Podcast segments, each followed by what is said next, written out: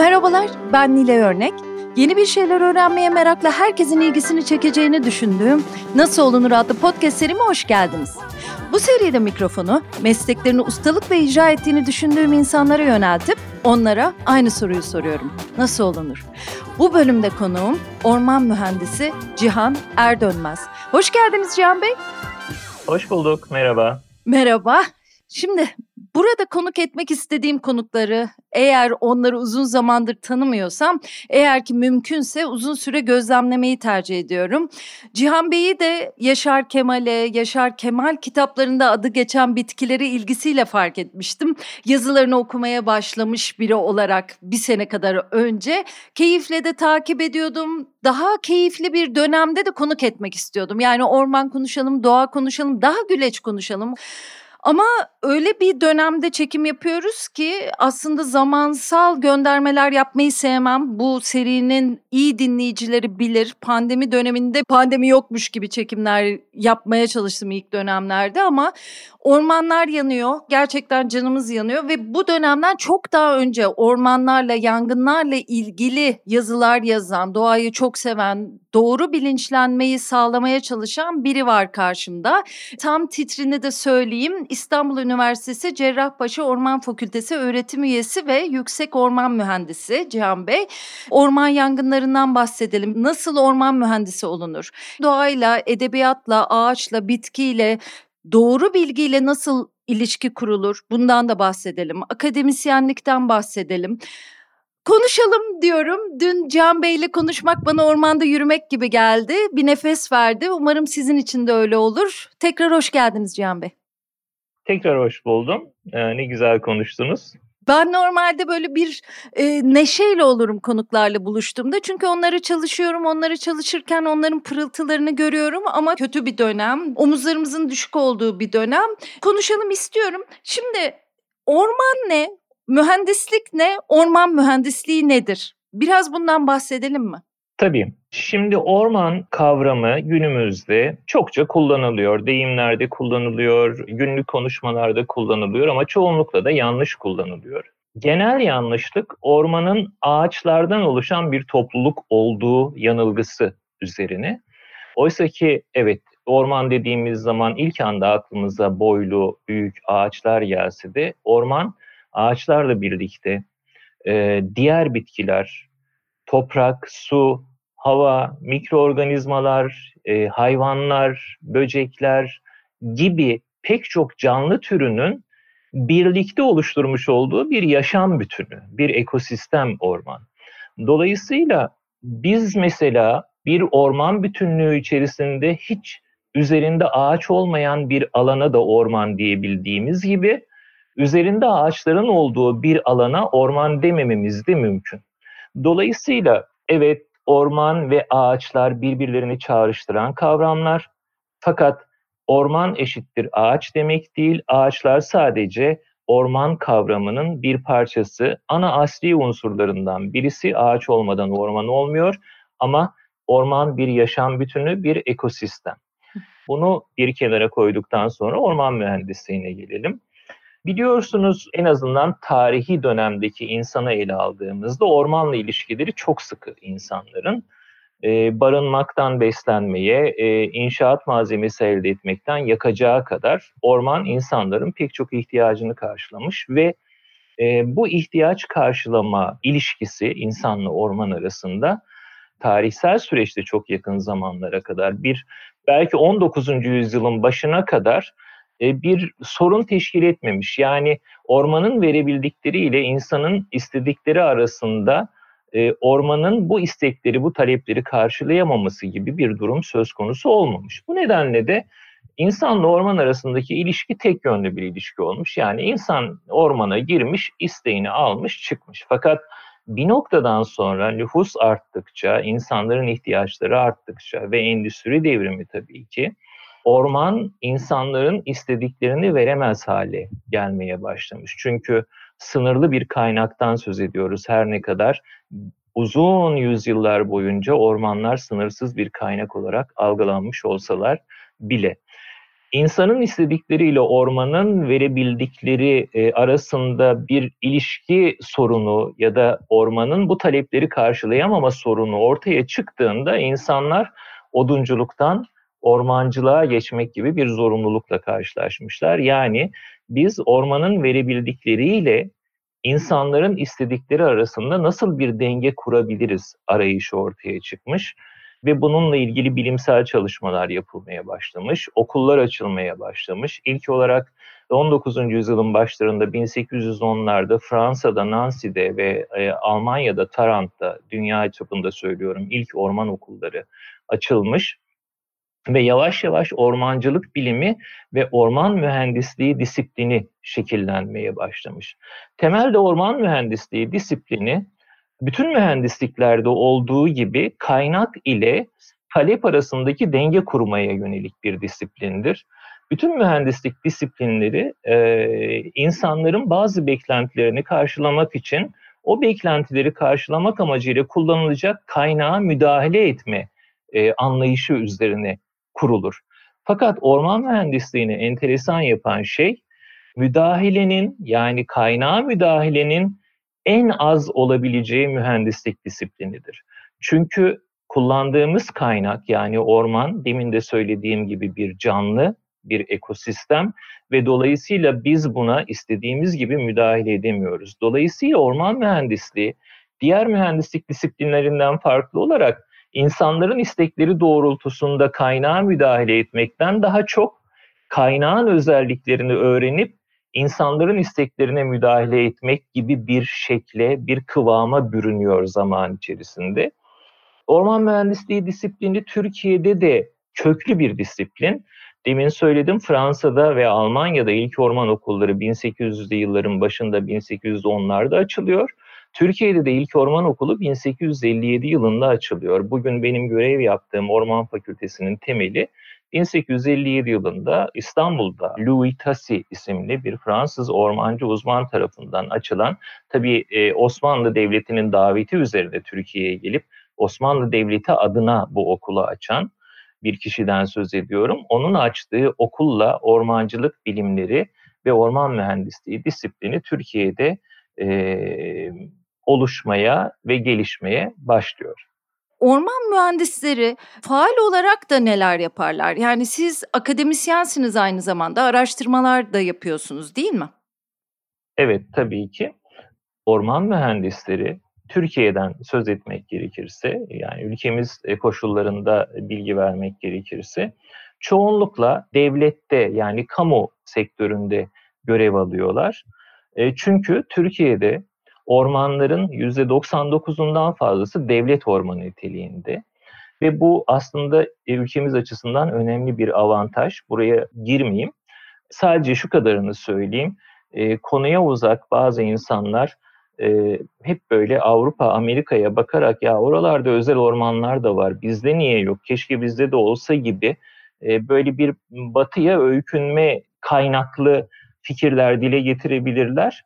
E, detayına girmeyeyim ama ülkemizdeki ormanların hemen tamamının devlet ormanı olması pek çok açıdan çok büyük avantaj bizim için. Ama bu şu sonucu doğuruyor orman mühendisliği açısından.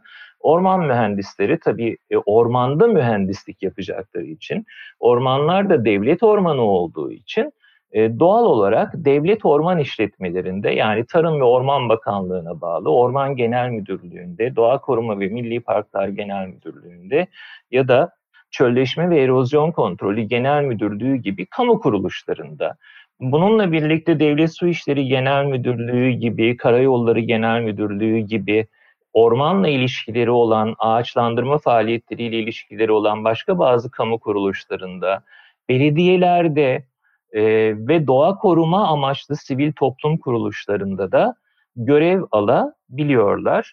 E, bir başka orman mühendislerinin çalışma alanı da e, biliyorsunuz son yıllarda özellikle e, ormanlarda yapılan tesis ve işletmeler çok çok arttı. İşte maden ocağı işletmeleri gibi, turizm tesisleri gibi, Buna benzer yani çöplük bile kurulabiliyor biliyorsunuz ormanda. Hafriyat e, atık alanı bile kurulabiliyor ormanda. Üniversite kurulabiliyor. Hastane açılabiliyor. Yüksek gerilim hatları geçirilebiliyor. Bütün bunlar yapılırken bir takım plan ve projelerin yapılması gerekiyor. Bu plan ve projeleri e, yapmak amacıyla serbest orman mühendisliği büroları da açılıyor. Orman mühendisleri de bu serbest orman mühendisliği bürolarında çalışabiliyor bir başka çalışma alanı olarak. E, ne kadar çok aslında alan var ama sizin anlattığınız şeyi düşününce insan isteklerinin çok fazla arttığını düşündüm değil mi? Şu anda o dengeyi kurmak çok daha zor. Yani bir orman insan ilişkisini. Maalesef öyle. Bu tabii çok derin bir konu. Örneğin ormanın içerisinde yaşayan orman köylülerinin beklentileri var. Bütün nüfusun yani sizin benim de dahil beklentilerimiz var. İklim değişikliği var, karbon salımı var. Biz farkında olsak da olmasak da beklentilerimiz var. Herhangi bir insanın ama doğrudan beklentileri olan. Mesela turizm sektörünün beklentileri var. Avcıların beklentileri var. Endüstrinin beklentileri var. Her kesimin hemen hemen e, ormanlardan beklentileri var ama ormanlarımız sınırlı ve ormanlarımızın bütün bu beklentileri karşılaması kendi sürdürülebilirliklerini sağlamak koşuluyla mümkün değil. Yani bütün beklentileri karşılamaya çalıştığımızda ormanlarımızın sürdürülebilirliğine tam da bugünlerde olduğu gibi, bu dönemlerde olduğu gibi zarar veriyoruz. E, orman alanlarımızı istediğimiz kadar artırmak da mümkün değil. Ağaçlandırmalarla orman alanı artışı sağlanabiliyor ama bunun bir sınırı var Türkiye'de de dünyada da. Çünkü ekolojik olarak her yeri ağaçlandırmak ve orman yapmak da mümkün de değil, doğru da değil. Dolayısıyla elimizde tek seçenek kalıyor. İsteklerin sınırlandırılması, taleplerin sınırlandırılması ve o taleplerin doğanın verebildikleriyle uyumlu hale getirilmesi.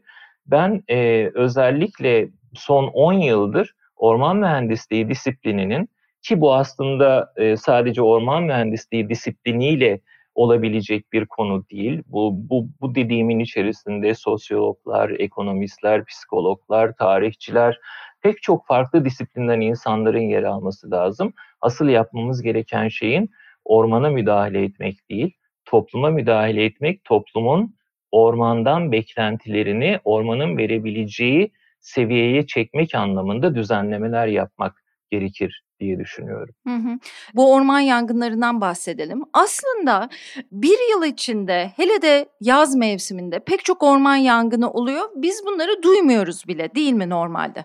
Kesinlikle öyle. Bu sorunuza istatistiksel olarak cevap vereyim. E, Türkiye'de her yıl ortalama olarak tabii istemeyiz, hiç çıkmasını istemeyiz ama bir realite var. 2500 ila 3000 civarında orman yangını çıkıyor. E, orman Genel Müdürlüğü istatistiklerine göre. Biz sadece bugünlerde yaşadığımız talihsiz durumlar gibi büyüyen ve toplumun tamamı tarafından hissedilen orman yangınlarını e, fark edebiliyoruz. E, diğer e, orman yangınları başlayan ve e, çabuk müdahale ile, doğru müdahale ile söndürülen orman yangınlarının ya da küçük alanları etkileyen çok fazla e, kamuoyuna mal olmayan orman yangınlarından haberdar değiliz. Fakat orman yangınları Akdeniz iklim kuşağının e, ve dolayısıyla Türkiye'nin de büyük bir realitesi. Ormanlar neden yanıyor? Neden yangınlar çıkıyor? Çeşitli nedenleri var ama bunları da konuşalım. Orman yangınlarını temelde iki ana başlığa ayırabiliriz nedenlerini. Doğal nedenlerde çıkan orman yangınları, insan etkisiyle çıkan orman yangınları diye. Ama iklim krizinin sonuçları olan sıcaklık artışı ve kuraklık nedeniyle orman yangını çıkmaz. Doğal nedenlerde çıkan orman yangınları şudur.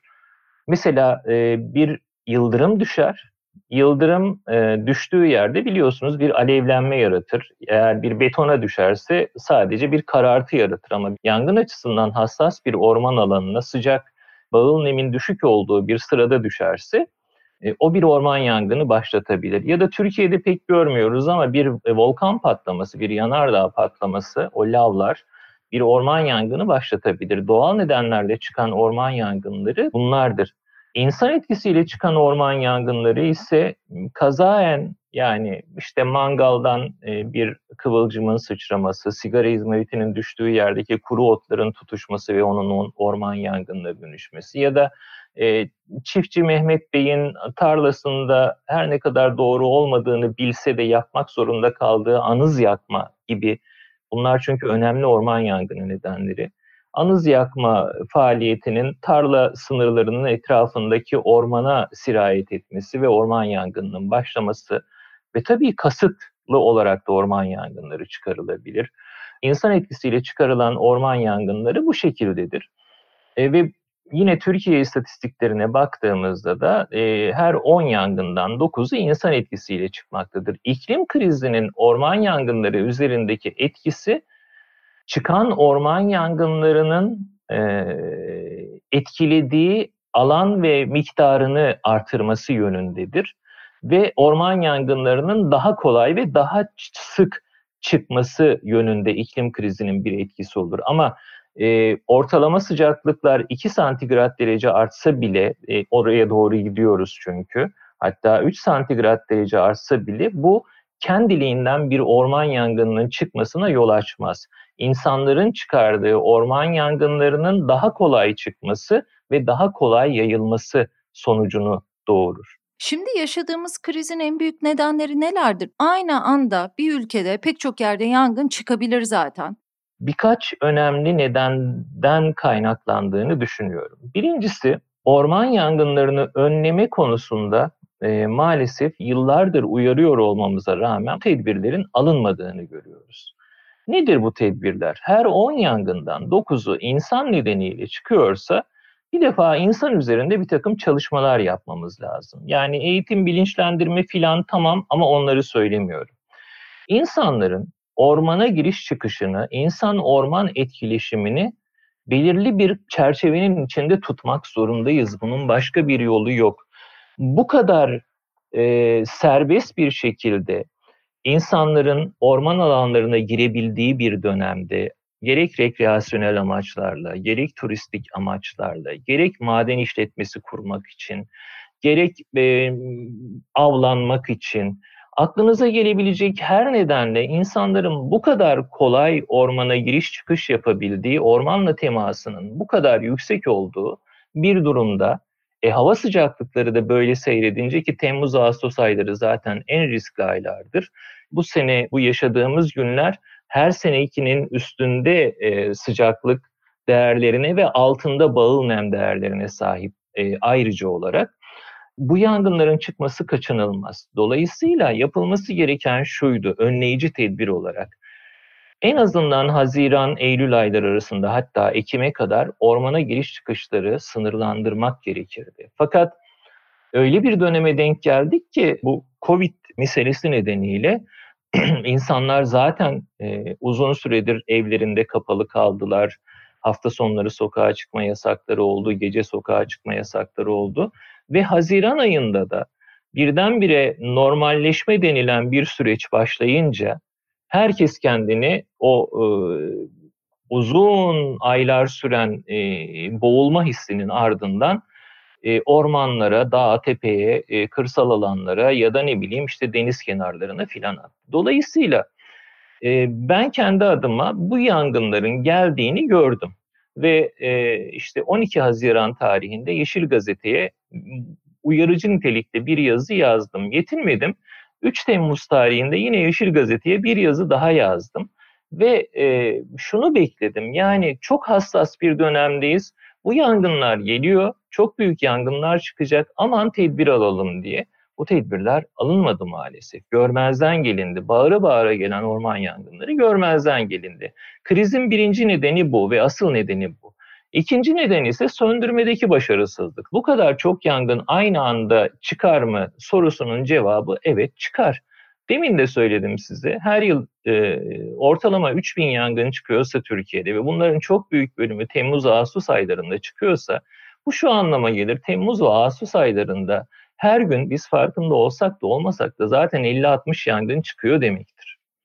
Bu seneki ekstrem koşullar yani hem insanların doğaya yönelik talebinin artması salgından dolayı hem de hava sıcaklıklarının, meteorolojik koşulların ekstrem seyretmesi çok daha fazla yangının aynı anda çıkacağını gösteriyordu ve bazı insanlar bana nasıl kehanette bulundun dediler. Ben kahin değilim, benim cam kürem yok ama bu çok belliydi. Önlem almadık. Yani yangınların çıkmasını engelleyecek önlemleri almadığımız gibi yangınları hızlı ve etkili bir şekilde söndürecek önlemleri de alamadık. İşte kamuoyunda çok konuşulan uçak helikopter meselesindeki zafiyet apaçık ortada. Tabii uçak ve helikopter asla kara ekiplerini ikinci planda bırakmak istemiyorum. Orman yangınları ile mücadele eden, orman mühendisinden orman işçisine, o kahramanlar dediğimiz insanların emeklerine binlerce defa teşekkür ediyorum, minnettarız.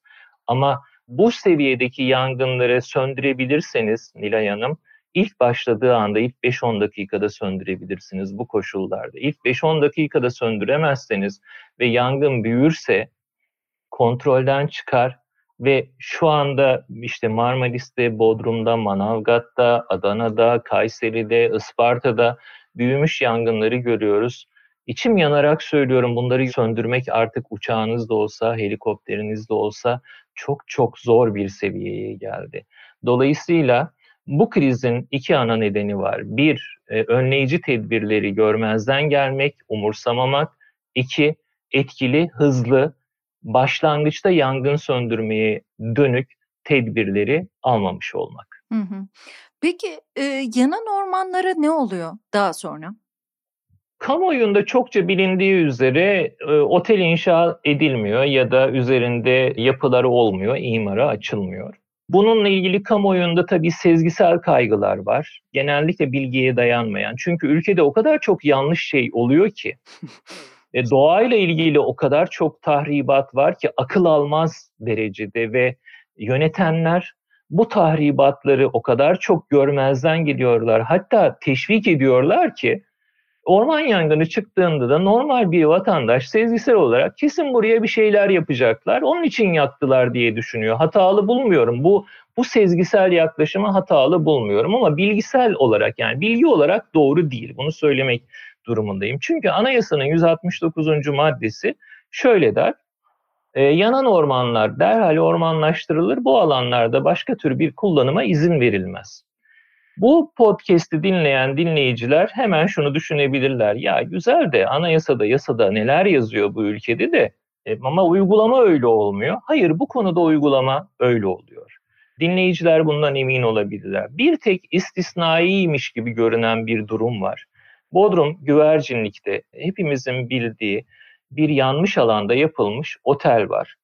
O konuyla ilgili olarak da dönemin Orman Bakanı Veysel Eroğlu şöyle bir açıklama yaptı. Orman alanında otel yapılması için daha önceden bürokratik işlemler tamamlanmıştı, izin verilmişti. Daha sonra orman yangını çıktı ama izin önceden alınmış olduğu için o yanan alana otel yapıldı diye bir açıklama var. Bunun başka bir örneği de olmadığı için ben bu açıklamanın doğru olduğunu düşünüyorum. Şimdi bu açıklamada önemli olan bir başka nokta var. Dinleyicilerimizin buna odaklanmasını istiyorum. Yanan orman alanına değil ama sağlıklı orman alanına, yanmamış orman alanına otel yapılabiliyor. Turizmi Teşvik Kanunu'nun 8. maddesine göre ki o turizmi teşvik kanunu çok kısa bir süre önce e, değişti. Bazı evet. maddeleri değiştirildi. Türkiye Büyük Millet Meclisi tarafından resmi gazetede yayınlandı. Kamuoyunda da bayağı konusu oldu, sansasyon yarattı. O turizmi teşvik kanunu 1982 yılında çıktı. Ve 1982 yılından beri 39 yıldır Türkiye'de yanmamış sağlıklı orman alanlarında turizm alan ve merkezlerinde kalmak kaydıyla o bölgelerdeki ormanlarda turizm işletmecileri başvuru yapıp ormanlardan orman alanı tahsisi alabiliyor ve o orman alanlarına belirli kurallara uymak kaydıyla e, turizm tesisi yapabiliyorlar. Esas mesele burası. E, şimdi hal böyleyken siz turizm işletmecisi olsanız ve bir orman alanında turizm tesisi yapma niyetiniz olsa soruyorum size yasal olarak Turizmi Teşvik Kanunu 8. maddesi doğrultusunda başvuru yapıp e, o başvurunun sonuçlanmasını mı beklersiniz? Yoksa ormanı yakıp suç işler, üstelik de orman yanmış olduğu için anayasanın 169. maddesinin korumasına girmesini mi istersiniz? Dolayısıyla bu sezgisel kaygıları anlıyorum. Yurttaşlarımızın ama doğru olmadığını söylemek durumundayım. Şu kanun değişikliğini biraz konuşalım mı? Sizin son değişiklik dediğiniz kültür ve turizm koruma ve gelişim bölgeleri belirleme yetkisi orman alanları olsa bile Cumhurbaşkanlığı üzerinden Kültür ve Turizm Bakanlığı'na devredildi değil mi? 28 Temmuz 2021'de oldu. Tam da böyle yangınların göbeğinde bir zamanda. O ne anlama geliyor? Ya belki hani bu karmadan bahsedilir ya toplumun bazı şeyleri görebilmesi için bazı şeyler böyle denk geliyor. Benim de oğlum bu sene üniversite sınavına girdi. Tam çocukların üniversite sınavına girdiği gün hatırlarsınız. Katarlıların e, Türkiye'deki üniversitelerde okuma ile ilgili bir düzenleme kamuoyuna yansımıştı. Hı hı. Tam orman yangınlarının öyle başladığı ve kamuoyunun e, yoğunluklu gündemine girdiği dönemde böyle bir yasal düzenleme aslında mecliste 18 Temmuz'da kabul edilmişti yanlış hatırlamıyorsam ama resmi gazetede 28 Temmuz tarihinde yayınlandı. Şimdi buradaki hassas nokta kamuoyunda çokça konuşulduğu gibi artık orman alanlarına turizm tesisi yapılabilecek değil. Demin dediğim gibi zaten yapılıyordu. Ama burada e, çok önemli bir şey var. Böyle olmasına rağmen yani orman alanlarında turizm tesisi zaten yapılabiliyor olmasına rağmen bu konu e, Kültür ve Turizm Bakanlığı, Çevre ve Şehircilik Bakanlığı ile Tarım ve Orman Bakanlığı'nın ortak aklıyla gerçekleşiyordu. O akıl her ne kadar çok rasyonel bir akıl olmasa da en azından kurumlardan birinden biri doğru yolu gösterebiliyordu. Hatta bizim kulağımıza şöyle şeyler de geliyor. Yani biliyorsunuz Kültür ve Turizm Bakanı bir turizmci ve o, o Kültür ve Turizm Bakanı'nın şirketinin, işletmesinin neyse e, bir yerlerde istemiş olduğu bir alanı yıllardır alamadığını da biliyoruz bu yöntemle. Bu yapılan düzenleme bu tür alanlarda hem turizm alan ve bölgesi ilan etme hem de o alanlardaki e, tahsisler ve e, o tahsisler sonucunda yapılacak turizm tesislerinin planlanması konusunda bütün yetkiyi Kültür ve Turizm Bakanlığı'na devretme yönünde bir düzenleme. Bu şu anlama geliyor artık Tarım ve Orman Bakanlığı'nın, Çevre ve Şehircilik Bakanlığı'nın o konularda hiçbir söz söyleme yetkisi yok. E, dinleyicilere şunu söylemek istiyorum. Türkiye'de gerçekten kamu kurumlarında halen fedakarca çalışan ve elinden geldiği kadar bu tırnak içinde söylüyorum yani bu tür tabirleri kullanmayı çok sevmem ama bu yağma düzenine engel olmaya çalışan idealist kamu çalışanları var. O nedenle Muhtemeldir ki bazı turizm işletmecilerinin talepleri bu idealist çalışanlarca belki Tarım ve Orman Bakanlığı'ndaki, Orman Genel Müdürlüğü'ndeki birileri tarafından, belki başka bir kurum tarafından engellendi. Bürokratik prosesler uzun sürmeye başladı ve bu düzenleme artık bize şunu getirdi. Her şey Kültür ve Turizm Bakanlığı'nda bitecek. Milli Park bile olsa düşünebiliyor musunuz? Yani bir korunan alan bile olsa Kültür ve Turizm Bakanlığı kendi çalıp kendi oynayabilecek bu her ne kadar böyle bağımsız düşündüğümüzde böyle saçma şey mi olur diye isyan etmemizi gerektiriyorsa da e, Türkiye'nin e, yönetim sistemini genel hatlarıyla düşündüğümüzde artık her şey bir yerde bir masada birisi karar versin ve o iş olsun şekline döndüğü için üzülüyorum ama çok da yadırgamıyorum bu tür gelişmeleri. Mesela siz konuşurken, e, dinlerken şunları düşündüm. E, Bodrum'daki bizim çok konuştuğumuz, çok eleştirilen otel yapısı. Orası zaten bir turizm tesisine verilmiş. Daha sonra yangın çıkmış. Ondan sonra otel yapılmış. Şimdi ben şunu görebiliyorum. E, bilmem kaç yılında oranın fotoğrafları böyle karşılaştırmalı fotoğraflar yapılıyor ya. Şimdi orada bir orman var. Daha sonra bir yangın çıkıyor. Oraya otel yapılıyor. Bunlar izinli ve yangını o otel için çıkartılmamış olduğunu düşünebiliriz. Tamam ama büyümüş. Yani Oradaki ağaçlar otel yapıldıktan sonra daha da gitmiş. Otel alanı bir şekilde o kadar büyümüş ki bütün koy neredeyse otelin olmuş gibi bir durum var. Böyle garip bir fotoğrafik hal de var. Birincisi bu. İkincisi insanları tabii ki anlayabiliyorum. Siz de anlayarak çok söylüyorsunuz.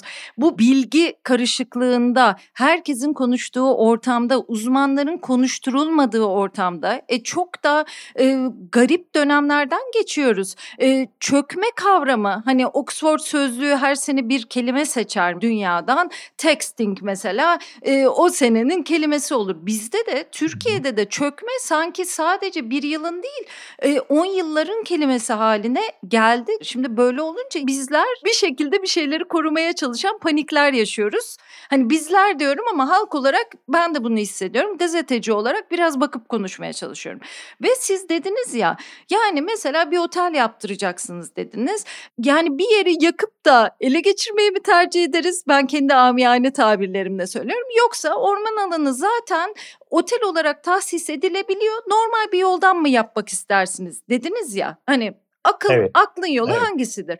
Tabii ki onu tercih ederim ama şunu da düşünürüm. Şimdi kötü niyette insan olayım. Şimdi belki de ormanın içinde otel yapmanın pek çok kanunu kuralı vardır. İşte şu kadar atık atamayacaksın, şuraya bina yapamayacaksın. Mesela oraya 50 bina kondurmak istiyorum ki benim yatırımımı karşılasın. Ama diyor ki bana bir bakanlık sadece 10 bina yapabilirsin. O zaman yakmayı tercih edebilir çeşitli insanlar. Anlatabildim mi demek istediğimi? Sonra da işte ağaçlandırdık falan diyebilir.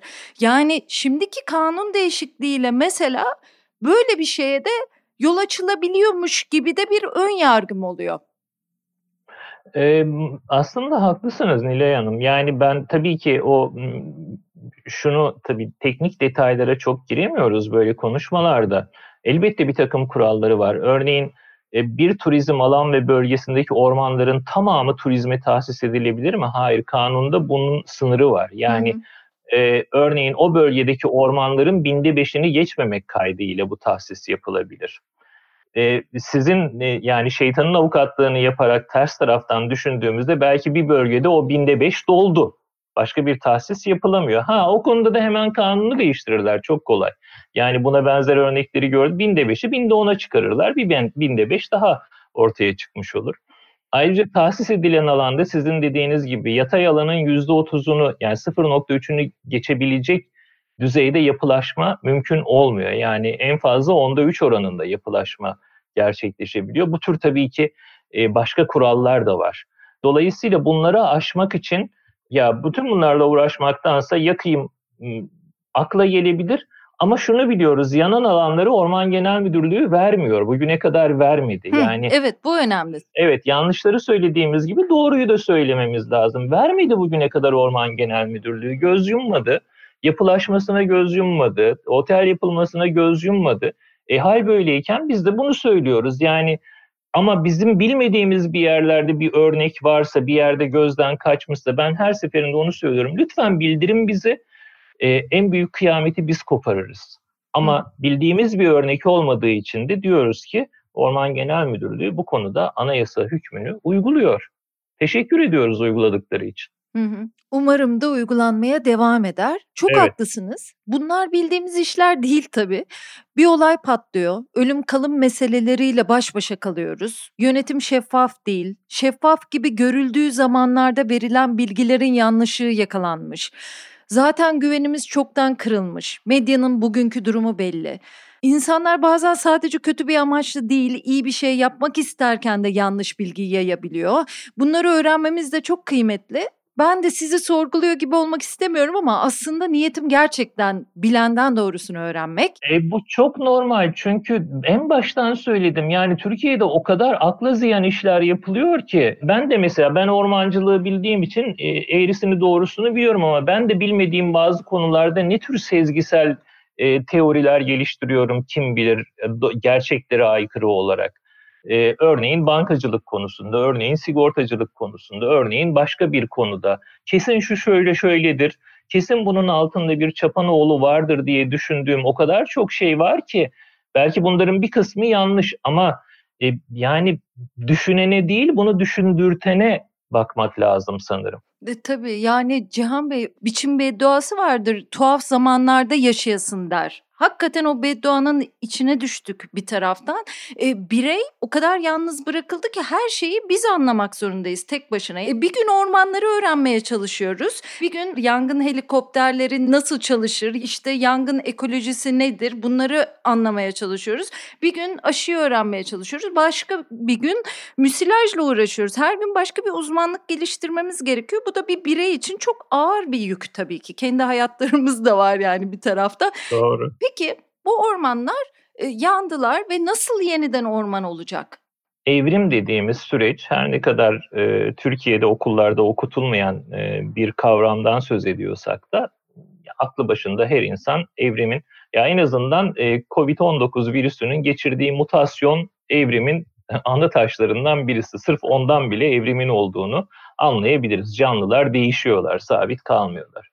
Koşullara uyum sağlamaya çalışıyorlar. Uyum sağlayan kalıyor, uyum sağlamayan eleniyor, gidiyor. Evrimin bütün habitatlara, ekosistemlere kazandırmış olduğu ve o ekosistemlerde yaşayan canlılara kazandırmış olduğu bir yetenek var. Ee, Akdeniz ormanları insanın olmadığı dönemlerde de hani doğal nedenlerle yıldırım düşmesi, yanardağ patlaması filan dedik ya. Evet. Doğal nedenlerle de Akdeniz coğrafyasında çok yangın çıktığı için Akdeniz coğrafyasında yaşayan e, bu e, ekosistemlerde, bu coğrafyadaki ekosistemlerde yaşayan başta kızılçam olmak üzere, ağaç türleri olmak üzere bitkiler ve hayvanların bu yangınlarla ilgili bir takım savunma mekanizmaları geliştirmiş olduğunu görüyoruz. Ve genel olarak Akdeniz coğrafyasında yanan alanları kendi haline bıraktığımızda bile çok kısa bir sürede 2-3 yıl gibi sürelerde yeniden eski haline dönmek için topraktan yeşeren filizlerin, yeşeren tohumların, bitkilerin tekrar gelişmeye başlamış olduğu görüntülerin ortaya çıkmış olduğunu görüyoruz. Dolayısıyla ekoloji biliminde çalışan uzmanlar, arkadaşlarımız, hocalarımız e, yaptıkları araştırmalarda ve e, ulaştıkları sonuçlarda şunları söylüyorlar. Akdeniz coğrafyasında yani bizim de Ege ve Akdeniz bölgelerinde yanan orman alanları yeniden ormanlaştırmanın en doğru yolu ki aslında buna ekosistem rehabilitasyonu ya da orman rehabilitasyonu deniliyor. Bozulmuş orman alanlarının rehabilite edilmesi manasında. Koruma altına alarak yani insan etkisinden koruyarak kendi haline bırakmaktır. Çok büyük bir olasılıkla o orman alanları çok kısa bir sürede eski haline dönmeye başlayacaktır. Örneğin Kızılçamlar yani dedim dedim ya bir savunma mekanizması geliştiriyorlar. Dinleyicilerimize ağaç türlerini tanımak konusunda bazı tiyolar verebilirim mesela. Ay, bazı lütfen. etkinliklerim de veriyorum. Kızılçam'ı tanımanın en kolay yolu şudur. Çünkü Türkiye'de Kızılçam, Sarıçam, Karaçam, e, Fıstık Çamı ve Sahil Çamı gibi değişik değişik çam türleri var. E, Halep Çamı gibi özür diliyorum. E, bunları birbirinden ayırmanın değişik değişik yolları var ama Kızılçam hepsinden çok daha kolay e, ayrılır.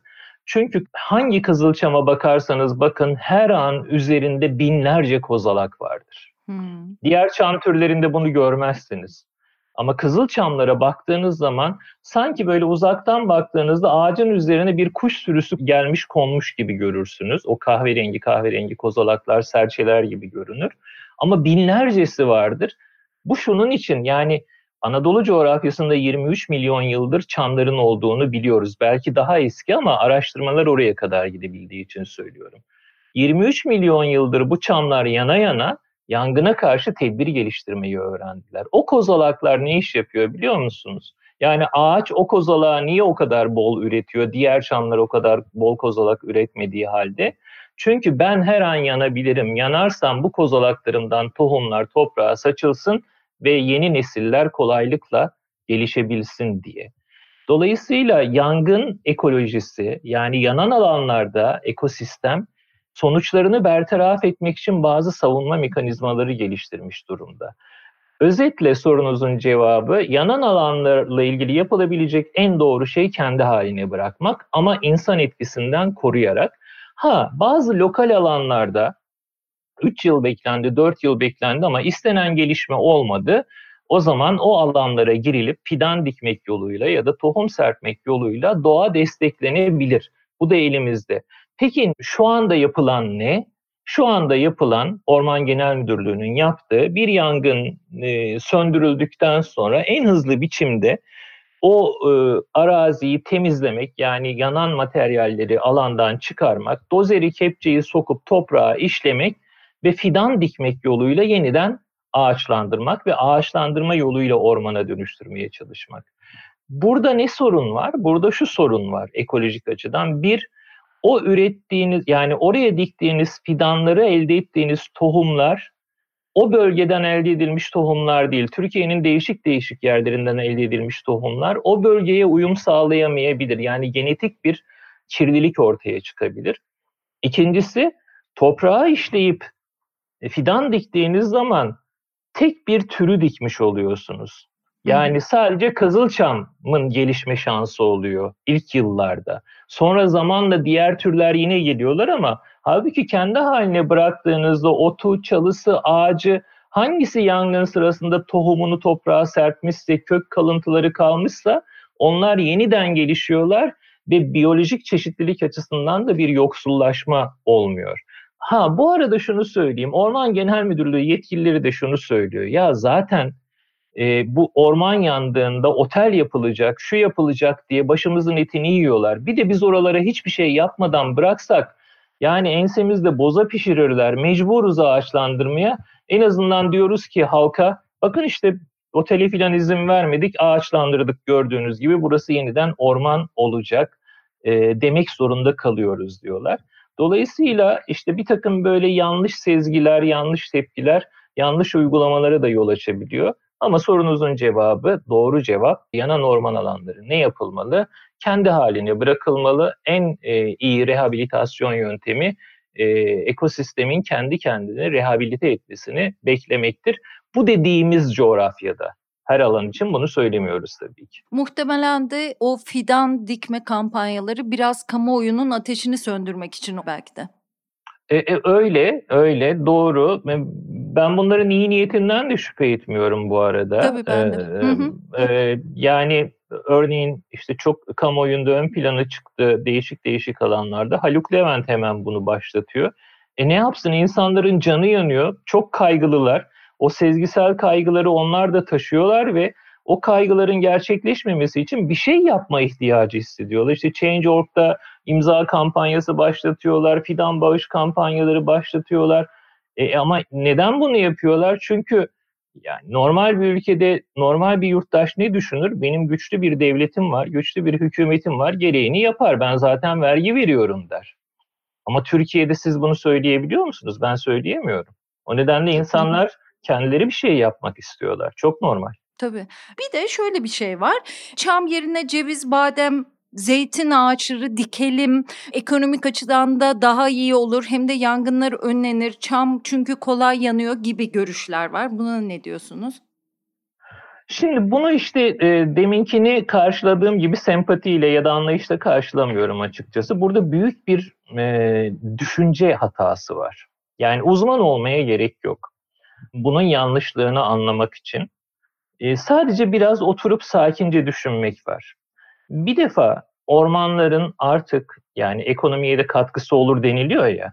Ormanların e, ekolojik işlevleri, ekonomik işlevlerinin çok çok çok önüne geçti. Ormancılığa bakışımız artık ormandan para almak, para kazanmak yönünde olmamalı. Bunu unutacağız. Belki sohbetimizin ilerleyen aşamalarında bu konuya tekrar döneriz. Ben tamamıyla diğer bütün alanlarda da para odaklı yaklaşımları reddediyorum ama ormancılıktan, ekolojiden, ekosistemden bahsederken ya ekonomiye de iyi gelir. Unutun bunları lütfen. Ekonomiyi filan unutun. Ormanlara o gözle bakamayız. Öbür taraftan ekolojik olarak baktığımızda e yani o coğrafyada milyonlarca yıldır kızılçam varsa, orada ceviz yetişmemişse, orada badem yetişmemişse, zeytin var lokal olarak çok az olarak tabii ki doğal yani delice dediğimiz biliyorsunuz Akdeniz ormanlarında e, parça parça tane tane yayılmış zeytinler vardır daha sahile yakın kısımlarda. Hı hı. Ama Kızılçam o hakimiyeti sağlamışsa onun ekolojik bir nedeni vardır demektir. Yani bir defa ekolojik olarak siz Yanan orman alanlarında ceviz, badem filan yetiştiremezsiniz. Bunlar sulama ister, gübreleme ister, serin hava ister. Yani akla ziyan öneriler. Öbür taraftan siz bir ekosistemdeki herhangi bir unsura müdahale ettiğiniz zaman yani Kızılçam'ın yerine cevizi bademi getirdiğiniz zaman o o ekosistemde hayvanlardan e, mikroorganizmalara, mantarlardan böceklere zincirleme reaksiyonlar yaratacak ve ekolojik çöküşe yol açacaktır. Doğaya böyle bir müdahale şansımız yok. En başta ne söyledik? E, dedik ki orman mühendisliği ya da ekoloji, ekosistem e, toplumun talepleri doğrultusunda ormana müdahale etmekten daha çok ormanın istekleri doğrultusunda yani ekolojinin, ekosistemin özellikleri doğrultusunda topluma müdahale etme mühendisliği haline dönüştü. Dolayısıyla ekolojik olarak bu mümkün değil. İsteseniz de bunu yapamazsınız. Ben bu öneriye yani çam kolay yanıyor ve ayrıca da ekonomik değeri çok yok. Cevizin bademin ekonomik değeri daha var. Önerisini şöyle bir öneriyle eş değer tutuyorum aynı bakış açısından. E o zaman ormanlarda hiç işe yaramayan ayılar, kurtlar var değil mi? Ekonomik değeri yok. Üstelik de bunlar insana saldırıyorlar, zarar veriyorlar. Hatta evcil hayvanlara saldırıyorlar. Doğru mu? Aynı bakış açısıyla bütün ayıları, avcıları salalım, bütün ayıları, kurtları öldürelim, bütün yırtıcıları öldürelim. Onun yerine koyun salalım ormana, keçi salalım, büyükbaş hayvan salalım, etinden, sütünden yararlanalım. Hem insana saldırmazlar ayılar, kurtlar gibi hem de ekonomiye katkı olur. Böyle bir şey düşünebilir miyiz Allah aşkına? Yani ekosistem dediğimiz canlı parçasına bir Lego ile oynar gibi onu çıkardım, onu koydum. Yani bunu anlayabilmek için uzman olmaya gerek yok. Bunu düşünebilmek için uzman olmaya gerek yok. Oturup sağlıklı bir şekilde, sakin bir şekilde e, olguyu önümüze koyup ya ben bir canlıdan bahsediyorum. Yani mesela siz kolumun şeklini beğenmiyorum, çıkarıp başka bir kol takabilirim diyebiliyor musunuz? Gözlerimin rengi mavi değil, ben bu gözlerimi çıkarayım, bir yerden mavi göz bulayım, takayım diyebiliyor musunuz? Bir canlıdan bahsediyoruz. Ee, yani bu, bu önerileri duydukça, yani mesela deminki e, sezgisel kaygıların ne kadar anlayışla karşılıyorsam bu tür önerileri duyunca tüylerim diken diken oluyor. 21. yüzyılda aklı başında hiçbir insanın böyle önerileri dile getirmemesi, böyle önerilerden bahsetmemesi lazım. Çünkü e, neden bunu anlayışla karşılamıyorum? Bu tür öneriler hele de bir de sosyal medyada filan takipçisi çok kişiler tarafından paylaşılınca düşünülmeden, hiç muhasebesi yapılmadan doğruymuş gibi kabul edilip halka halka yayılıyor ve ondan sonra bizim gibi uzmanlar bunu temizlemek için günlerimizi, gecelerimizi harcamak zorunda kalıyoruz. Hı hı. Ya bizim yani yapacak başka işlerimiz var. Bunlarla uğraştırmayın bizi lütfen demek geliyor içimden. Belki biraz serzeniş oldu ama bu güzel sohbette azıcık da serzenişim olsun. Ya tabii olsun, olacak tabii. Bu doğru bilinen, çok yayılan yanlışlar konusunda bir madde daha konuşalım. Daha sonra sizin nasıl olunurunuza geçmek istiyorum.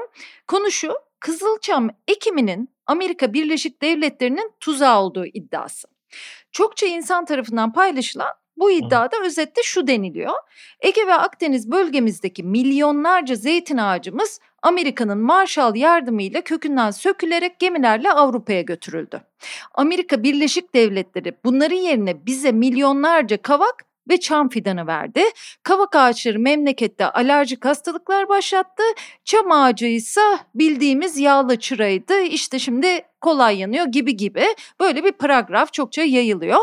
Bu iddiaya karşı Profesör Doktor Ünal Akkemik bir araştırmasını paylaşmış. Pek çok uzman bu iddiaya karşı çıkıyor ama e, özellikle Ünal Bey'in araştırmasından bir şey anlatmak istedim. E, benim de çok takdir ettiğim biri Ünal Bey. Bende İstanbul'un Doğal Bitkileri adlı kitabı var. Arada söyleyeyim harika bir kaynak. Ünal Bey'in bu iddia üzerine Twitter'da paylaştığı jeolojik çağlardan bu yana çamların Anadolu'daki varlığı adlı kapsamlı araştırma raporunu okudum. Bu çamlar 23 milyon yıldır Ege ve Akdeniz bölgesinde var. Bir taraftan ben de düşünüyorum Amerika kaç yıllık yani 300 yıllık devlet Çamlar 23 milyon yıldır burada var. Yani. Evet evet şimdi Ünal çok sevgili arkadaşım dostum çok severim kendisini. Kendisine de selam edelim. Ee, ben de zaten Çamlar 23 milyon yıldır bu coğrafyada var derken Ünal'ın ara yani her şeyin uzmanı ben değilim. Yani e, nasıl rehabilite edilmelidir sorusunun yanıtını ekologların araştırmalarından okuyarak söylüyorum. E, işte 23 milyon yıldır var e, meselesini de e, Ünal'ın araştırmalarından okuyarak e, söylüyorum ki hem e, ağaç fosilleri üzerinde araştırmalar yapıyor kendisi hem de palinolojik yani polen analizleri yaparak bu, bu bilgilere ulaşıyor ve Ünal bu konuda da dünya çapında saygın birisidir. Başka bazı alanlarda olduğu gibi. Söylediğiniz çok doğru. Yani e, bu, bu, bu, bu paragrafı dün nerede okuduk biliyor musunuz? Yani bilmiyorum isim vereyim mi ama çok saygın bir gazetecinin köşesinde bunlar doğruymuş gibi yazıldı. Ya. E, Ha, ya ben sosyal medyada gördüm. Evet yani Sözcü gazetesinde e, Rahmi Turan gibi e, yıllarını gazeteciliğe vermiş bir kişi bunu köşesine aktardı. Ya bu çamlar işte Marshall yardımlarıyla aslında bizim zeytinlerimizi yok ettiler. Marshall yardımlarıyla Amerika bize gönderdi çamı yani çırayı, kava vesaire. Kavaklar alerji yapıyor. Yani nasıl bu bilgi kirliliğinin altından kalkacağız bilmiyorum ama dinleyenlere hep şunu söylemek istiyorum. Lütfen e, ortaokulda bir resim öğretmenim vardı. Bazen öğretmenler çok şey öğretirler. Diyeceksiniz ki resim öğretmeninden ne öğrendiniz?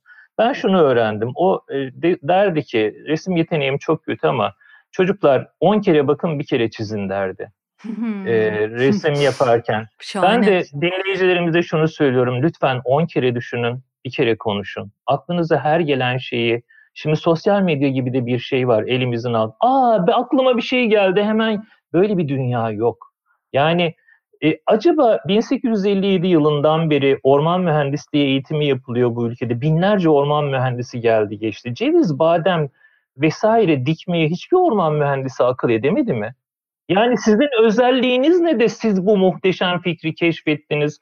Bugüne kadar hiçbir ormancının, hiçbir ekoloğun aklına, hiçbir yangın uzmanının aklına ya böyle yapalım da yangınları engelleyelim demek gelmedi mi acaba? Siz kendinizi ne zannediyorsunuz bu kadar dahi yani fikirler ürettiğinizi düşünüyorsunuz diye de düşünmek gerekir diyorum. Peki bu arada yangın ekoloğu denilen bir çalışma alanı da mı var? Tabii. Ee, yani yangınların e, nedenlerini ve sonuçlarını ekolojik ilişkiler ağı içerisinde inceleyen bir bilim dalı var. Çok ve e, bu e, bilim dalında e, çalışan e, çok sayıda tabii e, araştırmacı yok. Mesela şu anda e, Hacettepe Üniversitesi Biyoloji bölümünde Çağatay Tavşanoğlu var. E, yangın ekolojisi çalışıyor. E, bizim fakültemizde e, orman ekolojisi ana bilim dalında yine çok sevdiğim arkadaşım, sınıf arkadaşım Profesör Doğanay Tolunay var. Sayısı e, bir elin parmakları kadar da olsa yangın ekolojisi e, diye bir bilim dalı var ve bu bilim dalında ciddi ciddi araştırmalar yapılıyor. Zaten e, biz de yani ben de mesela e, işte yangın sonrasında e, ne yapılmalı sorusuna cevap verirken onların araştırmalarını okuyarak cevap veriyorum. Yoksa ben bir ormancılık politikası uzmanıyım aslında. Benim araştırma alanım çok farklı. E, şahane oldu. Bu isimleri duymak da e, yani daha birkaç isim vardır belki ama böyle çalışmayı başlatmak için önemli olabilir. Ben de sizden Var. öğrendim yangın ekolojisi adında bir alan olduğunu ilgimi de çekti. Daha sonra da bakacağım açıkçası. Şunu da ekleyeyim çok özür dilerim. Yani öyle söylerken bunu bu alanın ilk araştırmacısı Profesör Doktor Tuncay Neişçi'yi de söylemeden etmeyeyim. Hı hı. Akdeniz Üniversitesi'nde yıllarca hocalık yaptı. E, bir orman mühendisidir. İstanbul Üniversitesi Orman Fakültesinden mezundur. Yangın ekolojisini bildiğim kadarıyla yanlış söylemiş. Ben Türkiye'deki ilk yangın ekoloğu olarak Profesör Doktor Tuncay Neişçi'yi biliyorum emekli oldu ama halen aktif Türkiye Ormancılar Derneği'nin e, Antalya Şubesi Başkanı aynı zamanda. Hani başka isimler de vardır deyince en kıdemlisini söylememiş olmayayım diye eklemek istedim. Çok da iyi yaptınız. Bunları da öğrenmiş olduk. Ee, peki e, sizin Yaşar Kemal ilginizden yola çıkarak yanan ormanlarda 50 gün. Şimdi o dönemi e, biraz ormancılık tarihini araştırdığınızı da bilen bir insan olarak soruyorum. Bugünlerle karşılaştırırsanız neler görüyorsunuz ve o kitabı bize biraz anlatsanıza. Sizden dinlersek çok hoş olur. Hem Yaşar Kemal'i sizden dinlemek çok hoşuma gitti benim. E, daha önce Botanitopya'da e, Benan Kapucu'nun konu olmuştunuz mesela. O yayına ben bayılmıştım. İki bölüm herkese de tavsiye ediyorum. Benan Hanım'ın programlarını da özellikle Yaşar Kemal bitkileriyle ilgili olan sizinle yaptığı programı da. Yanan ormanlarda 50 günden bahsedelim mi biraz? Tabii. Şimdi Yaşar Kemal edebiyatçı yönünü ıı, bilmeyen yoktur. Zaten o, o konuda benim bir şey söylemek gibi bir e, lüksüm de yok. E, haddimi bilirim ama ben iflah olmaz bir Yaşar Kemal hayranıyım bir okuyucu olarak. Fakat Yaşar Kemal'in az bilinen bir yönü de gazeteciliğidir. Ee, siz bilirsiniz mutlaka Yaşar Kemal Adana'dan İstanbul'a e, göç ettiğinde, yani göç etmek derken bir valiziyle geldiğinde parklarda filan yatmıştır. Belirli bir süre kötü dönemleri de olmuştur. Ama bir şekilde e, Cumhuriyet Gazetesi'nde gazeteci olarak işe başlar. Bir taraftan kendisi romanlar yazarken yani İnce Mehmet'i yazıyormuş o dönemlerde anladığımız kadarıyla ama e, henüz tabii e, yayımlanmamış ve bu derece topluma mali olmamış eserler. Cumhuriyet Gazetesi'nde gazeteci olarak çalışırken röportajlarıyla ünlü aslında Yaşar Kemal. E, ve e, Yanan Ormanlarda 50 Gün diye bir röportajlar dizisi var onun. 1954 ya da 55 yazında yanlış söylemeyeyim. O, o dönemlerde de orman yangınları Türkiye'de çok e, yaygın o dönemlerin e, sosyopolitik koşulları gereği dinamikleri farklı. Şimdi ona çok girmeyelim. Konuyu dağıtmış oluruz. Hı hı. Yaşar Kemal'den uzaklaştırmayalım. Ama çok yaygın e, bir orman yangınları realitesi var o zaman da. Büyük yangınlar çıkıyor Türkiye'de ve çok büyük orman alanları tahrip oluyor. Yaşar Kemal'e görev veriyor gazete yönetimi sen bunu araştır diye.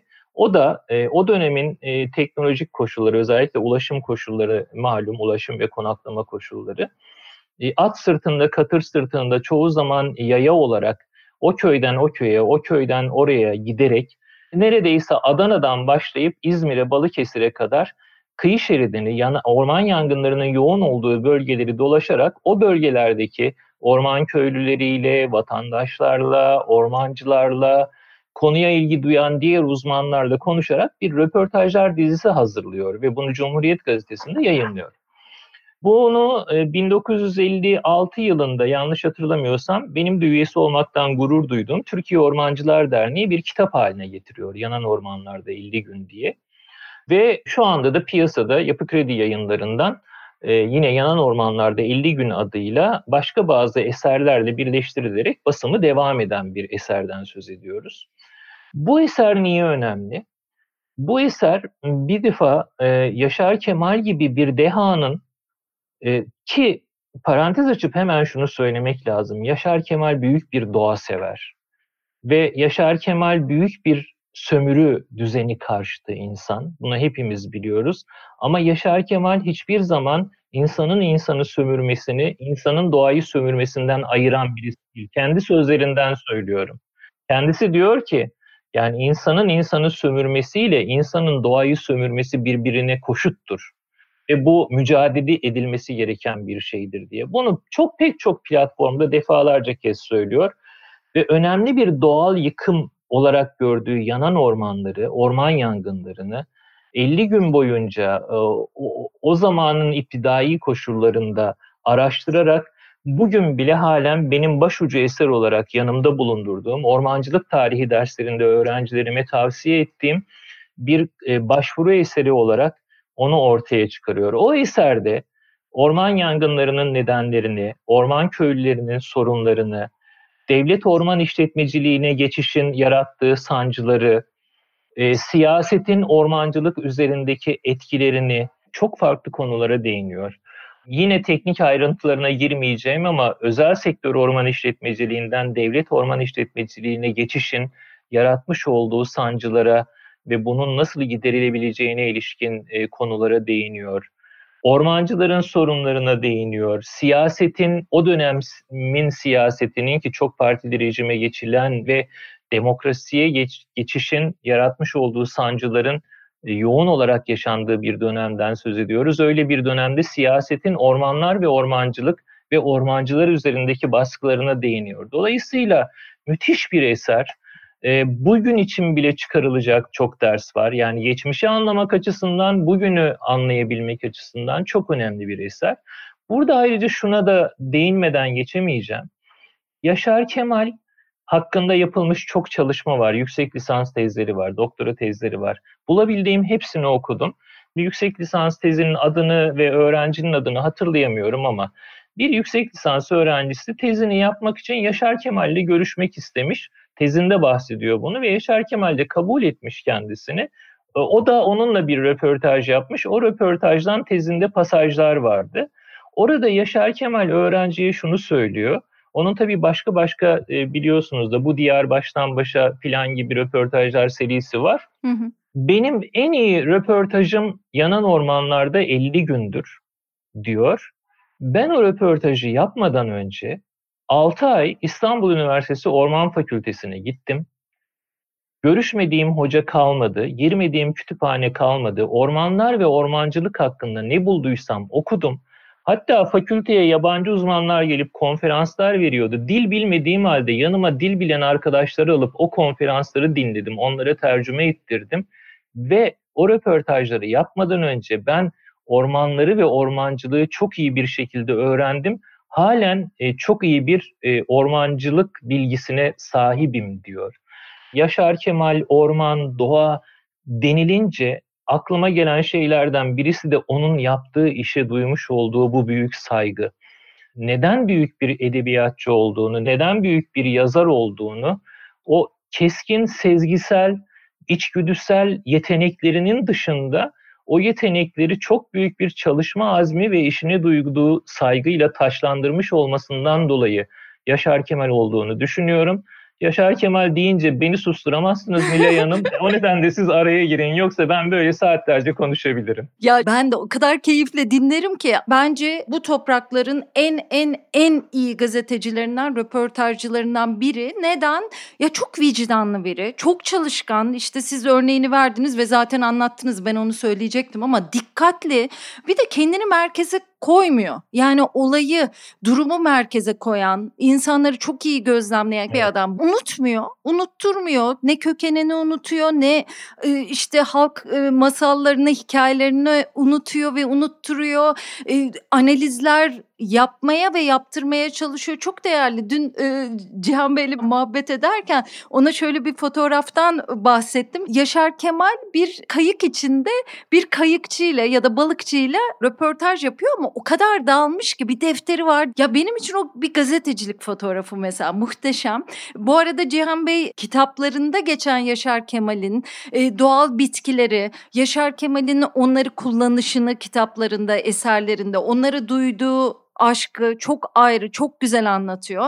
E, şimdi bugünlerde bu ekolojiyle ilgili, doğayla ilgili pek çok kelime, yeni kavram var. Belki de eko duyarlılığa sahip ilk yazarlarımızdan biri o derece, o coşkuyla değil mi?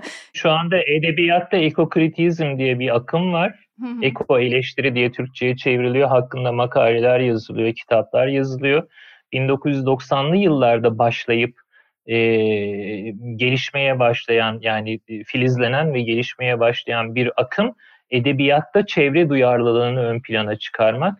Tarihe dikkatinizi çekiyorum 1990'larda başlıyor ama Yaşar Kemal 1950'lerden 60'lardan itibaren bütün eserlerinde ekokritizmi yansıtıyor zaten.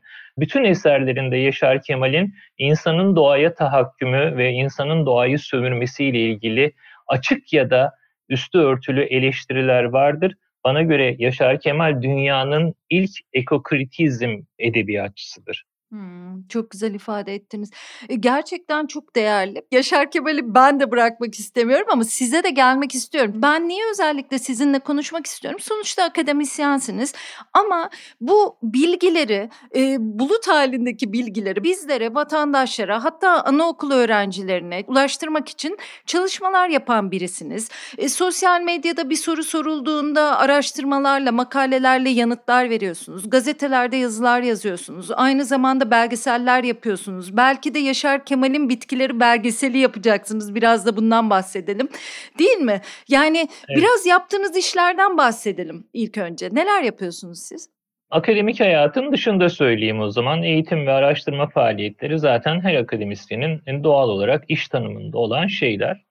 Onun dışında tabii her akademisyenin topluma karşı bir sorumluluğu da var. Yani uzmanı olduğu, araştırmalar yaptığı alanla ilgili toplumu aydınlatmak, bilgi yaymak önemli görevlerinden birisi. Hem e, yasal hem de etik görevlerinden birisi. Ben akademik hayatımın dışında Yeşil Gazete'de haftalık yazılar yazıyorum. Düzenli olarak yaklaşık belki iki buçuk, üç yıldır yazıyorum bunları. Salgınla ara verdiğim bazı faaliyetler var. Onlardan bir tanesi şu anda Being Is oldu e, biliyorsunuz. Hı hı. Katarlılar aldıktan sonra ama ben yaparken İSTV'de. İSTV'de yayınlanmakta olan Orman Yolu diye bir belgesel dizisi var. 20 e, bölüm çektik. Türkiye'nin e, değişik bölgelerindeki ormanları, oralarda yapılan faaliyetleri, o ormanların doğal ve sosyal özelliklerini, e, ormanla toplum arasındaki ilişkileri yansıtmaya çalıştığımız Orman Yolu diye bir belgesel dizisi çektik. Sanıyorum ve umuyorum ki bir başka televizyon kanalında buna devam etmeye çalışacağız. Öbür taraftan yine salgının döneminde ara vermiş olduğum benim anaokulları ile ilgili bir projem var. Çünkü ben yetişkinlere 10 şey öğretmektense çocuklara bir şey öğretmenin daha yararlı olduğunu düşünüyorum. Çünkü yetişkinlerde davranış değişikliği e, yaratmak çok kolay değil, anlayış değişikliği yaratmak çok kolay değil. Yetişkinlere sadece bilgi verebiliyoruz. Ama anaokulu seviyesinde ya da ilkokulun ilk birkaç sınıfı seviyesinde çocuklar çok daha alıcı oluyorlar e, ve ben bu nedenle Magna Natura adında, Magna Natura Latince muhteşem doğa ya da e, büyüleyici doğa anlamına gelir. Magnificent biliyorsunuz işte Magna'dan kaynaklanıyor. Böyle bir eğitim programı geliştirip İstanbul'daki e, bazı anaokullarında gönüllü olarak bu programı kendi eğittiğim öğrencilerle birlikte uyguluyordum. İlk fırsatta buna devam etmeyi istiyorum. Bu eğitim programıyla çocukları e, ormana ya da mümkün olan en doğal alanlara götürerek bir doğa eğitimi programı gerçekleştiriyordum.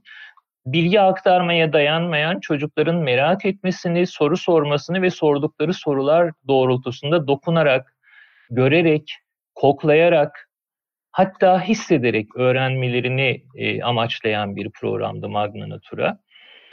E, onun dışında yetişkinlere dönük olarak, yetişkinlere yönelik olarak gerçekleştirme olduğum Öykülerde Dendroloji Okulu adlı bir e, eğitim faaliyetim vardı benim. Yine ücretsiz olarak, gönüllü olarak gerçekleştiriyordum. E, malumunuz e, Türk insanının ağaç ya da bitki tanımak konusunda zafiyeti var. Yani e, Türklerin büyük bir çoğunluğu için bütün ibreli yani iğne yapraklı ağaçlar çam, e, neredeyse bütün yapraklı ağaçlar da kavak statüsündedir.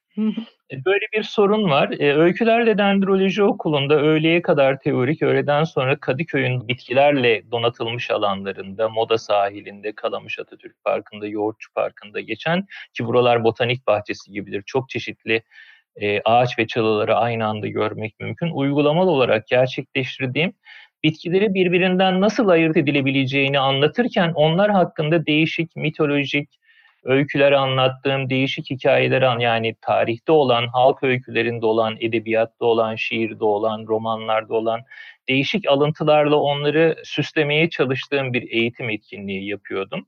Salgın döneminde o da kaldı ve tabii Yaşar Kemal'in bitkileri e, ve Yaşar Kemal'in eserlerinde doğa ve bitki benim sürekli üzerinde çalıştığım bir konu. E, onu kitap haline getiriyorum Yaşar Kemal'in bitkileri adıyla ama e, bu uzun soluklu bir çalışma olacak çünkü bu bitkileri bitki ressamlarıyla e, kitaba aktarmaya çalışıyoruz. Yani ben anlatıyorum, e, Yaşar Kemal'in eserlerinde hangi bitkiler geçiyor, nasıl geçiyor, o bitkilerle ilgili botanik, morfolojik bilgiler, demin bahsettiğim şekilde edebiyattaki yeri, tıptaki yeri, mutfaktaki yeri gibi değişik özelliklerini anlatırken bitki ressamı arkadaşlarım da, dostlarım da o bitkilerin birebir e, resimlerini çizerek kitaba aktarmaya çalışıyorlar. Bu uzun soluklu bir iş. Son olarak da hani bir proje olarak Yaşar Kemal'in bitkileri belgeselini çekmeye niyetlendim ve o niyeti biraz ete kemiğe büründürdük. Sanırım 2022 yılında Altın Koza Film Festivali'nde gösterilecek bir hale getirmemiz mümkün olacak. Altın Koza e, organizasyonu da bu çalışmayı, fikri beğendi, destekleme kararı aldı. 2022 Eylül'ünde kesin tarihleri belli değil ama Altın Koza Film Festivali'nde gösterilebilecek hale getirmeyi de umuyoruz. Harika da olur eminim. Bu arada dendroloji ağaç bilim demek. Belki dinleyicilerimiz bilmiyordur fakat sizin anlatımınızdan anlamışlardır diye düşünüyorum. Evet, Ama evet. arada yine de söyleyeyim. E, bu arada e, şimdi bahsettiniz çocuk yaşta öğrenmek çok önemli. Dün de Cihan Bey'le ben telefonda konuşurken ya dedim ki keşke ben çocukken ormana sık götürülmüş olsaydım. Yani ağaçlarla bir arada yaşasaydım. Mesela ortaokulda e, birkaç sınıf arkadaşım yurt dışında okuyup gelmişlerdi ilkokulu. Onlar o kadar iyi bilirlerdi ki ağaç türlerini ve onlara sorduğumda da işte biz daha anaokulunda işte yaprakları toplarız, e, defterlerimize yapıştırırız, şu ya da bu yolla öğreniriz gibi anlatmışlardı. Çok daha doğa içinde bir okul sisteminden de bahsetmişlerdi vesaire. Bizler ne yapalım? Herhalde doğanın içinde olmak, gerçekten doğada gezerek, bakarak, merak ederek öğrenmek değil mi? Sizin anlatımınızdan onu anlıyorum. Yüzde yüz bu dediğiniz doğru ve artık çok da kolay. Çok teknoloji sever, teknoloji dostu birisi değilim açık söyleyeyim ama teknolojinin yaratmış olduğu gerçekten çok önemli fırsatlar var. Bu fırsatları da değerlendirmek lazım. Mesela artık öyle uygulamalar var ki bir ağacın, bir çalının, bir çiçeğin herhangi bir kısmının fotoğrafını çekiyorsunuz. Size %100 doğru olmasa bile ne olabileceği hakkında fikir e, sahibi olabileceğiniz bilgiler sunuyor. Yine internet o ağacın ya o çiçeğin, o çalının, o bitkinin, o kuşun, o otun, o mantarın neyse ne olduğunu en azından isim olarak öğrendiğinizde internete girip onun hakkında tabii doğru bilgi kaynaklarından, doğru internet sitelerinden, doğru bilgi kaynağını seçmeyi iyi bilmek lazım. Pek çok bilgiye ulaşmak mümkün. İşin özünde merak etmek ve doğanın içinde olmak var. Yani doğanın içinde olmak derken de ya her zaman ormana gidemeyebiliriz, her zaman kırlara gidemeyebiliriz ama yani işte ben Kadıköy'de oturuyorum, e, Kalamış Parkı'na yakınım. İnsanlar buraya e, Kalamış Parkı, Yoğurtçu Parkı, Moda Sahili Anadolu yakasının en çok rağbet gören yerlerinden biridir. Hele böyle zamanlarda, sıcak havalarda, baharda, yaz aylarında. Ama ben mesela hiçbir kişiyi bir ağaca bir çiçeğe bakarken, onu merak ederken, onu araştırırken görmüyorum. Çok güzel şeyler yapıyorlar. Kitap okuyanlar var, enstrüman çalanlar var, jimnastik yapanlar var, sohbet edenler var, bira içenler var, yatıp uyuyanlar var. Bunların hepsi çok güzel. Ama özellikle merakla bakıyorum. Acaba bitkileri merak eden, bitkilere bakan, bitkileri gözleyen var mı diye. Bunu göremiyorum. Yani doğayı anlamak için büyük bir merak duygusuyla doğaya bakmak lazım ve doğaya bakmak için de her zaman böyle bakir doğal alanlara gitmek zorunda da değiliz. O tabii ki en iyisi. E bir de teknolojinin bize sunduğu fırsatları da e, kullandığımızda merak duygusu varsa doğal alanlara da gitmek için zaman ayırıyorsak pek çok şeyi rahatlıkla öğrenmek mümkün.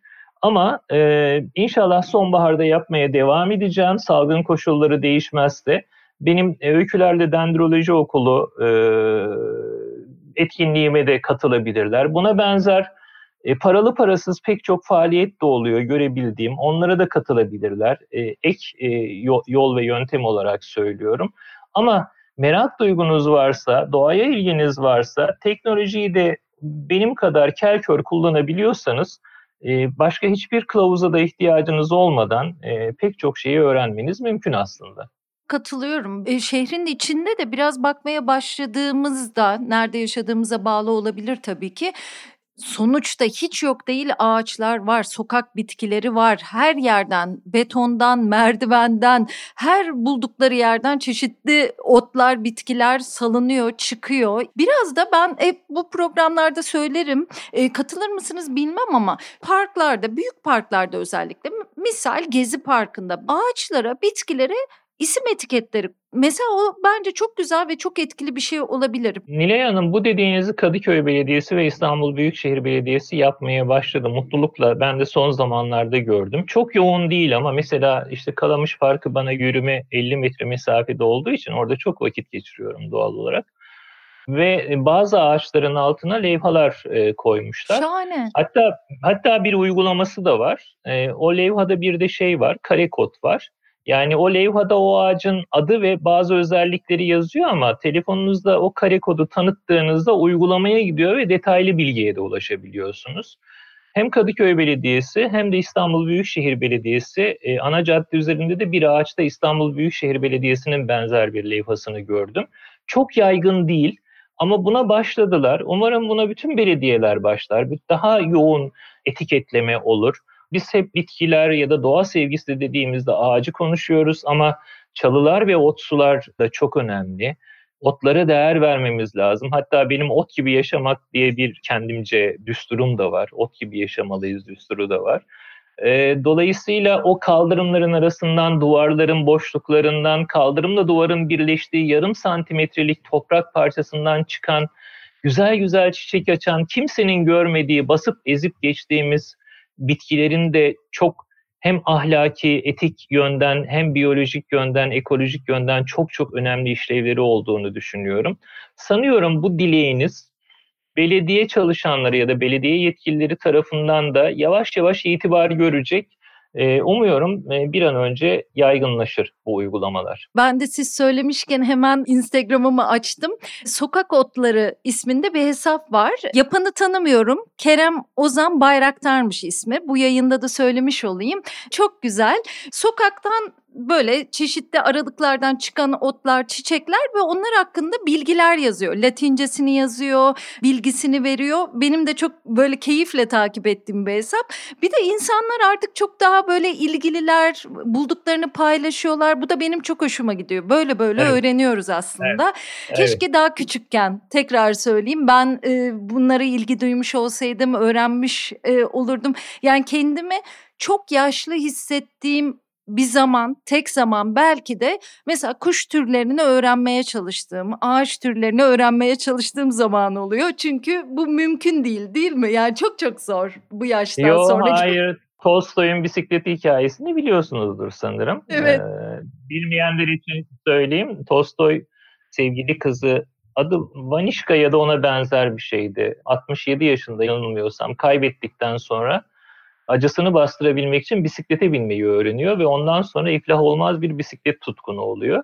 Tolstoy'un bisikleti kavramı hiçbir şey için geç değildir düsturunun felsefesinin simge ifadesidir Tolstoy'un bisikleti. Gerçekten hiçbir şey için geç değil. Ee, mesela benim de hep bir enstrüman çalmak gibi bir e, hayalim var. 51 yaşındayım. Henüz bu hayalimi gerçekleştirmedim ama hiçbir şey için geç değildir. Belki ben de bir gün bir enstrüman çalmayı öğrenebilirim. Evet yani öğretilerinden daha erken yaşta faydalanabilirdim doğanın diyorum kendi kendime ama haklısınız Tabii. 67 yaşında öğrenmişti. İyi ki de hatırlattınız çok da güzel hikayedir gerçekten. Bu arada bize böyle birkaç kaynak kitap önerebilir misiniz? Bence böyle e, doğayı Yaşar Kemal gibi yazarlarla sevmek zaten çok güzel ama şunları okuyun diyebileceğiniz kitaplar var mı? Ya da kaynaklar, belgeseller de artık çoğaldı. Ee, evet e, ama ben belgesel e, yaptığım halde belgesel izleyicisi değilim maalesef olamadım. Ben yaşım itibariyle kitapçıyım. E, o nedenle bir defa edebiyattan, Türk edebiyatından Yaşar Kemal seviyesinde olmasa bile Cahit Külebi şiirlerinin okunmasını tavsiye ederim. Cahit Külebi gerçekten benim çok sevdiğim şairlerden birisi. İzin verir misiniz bir dörtlük okuyayım onun Deniz'in Getirdikleri adlı e, şiirinden? Tabii ki lütfen. O ağaçlar ki şimdi soluk yeşil, kömür gözlü kızlara benzer. O ağaçlar ki anamız gibi durmadan emzirirler diyor Cahit Külebi. E, zaten çok az şiir yazmış bir şairimiz. Yani bütün şiirleri 150-160 sayfalık bir kitapta toplanabiliyor. Ama müthiş tabii işte Anadolu Tokat'ın kırsalında yetişmiş.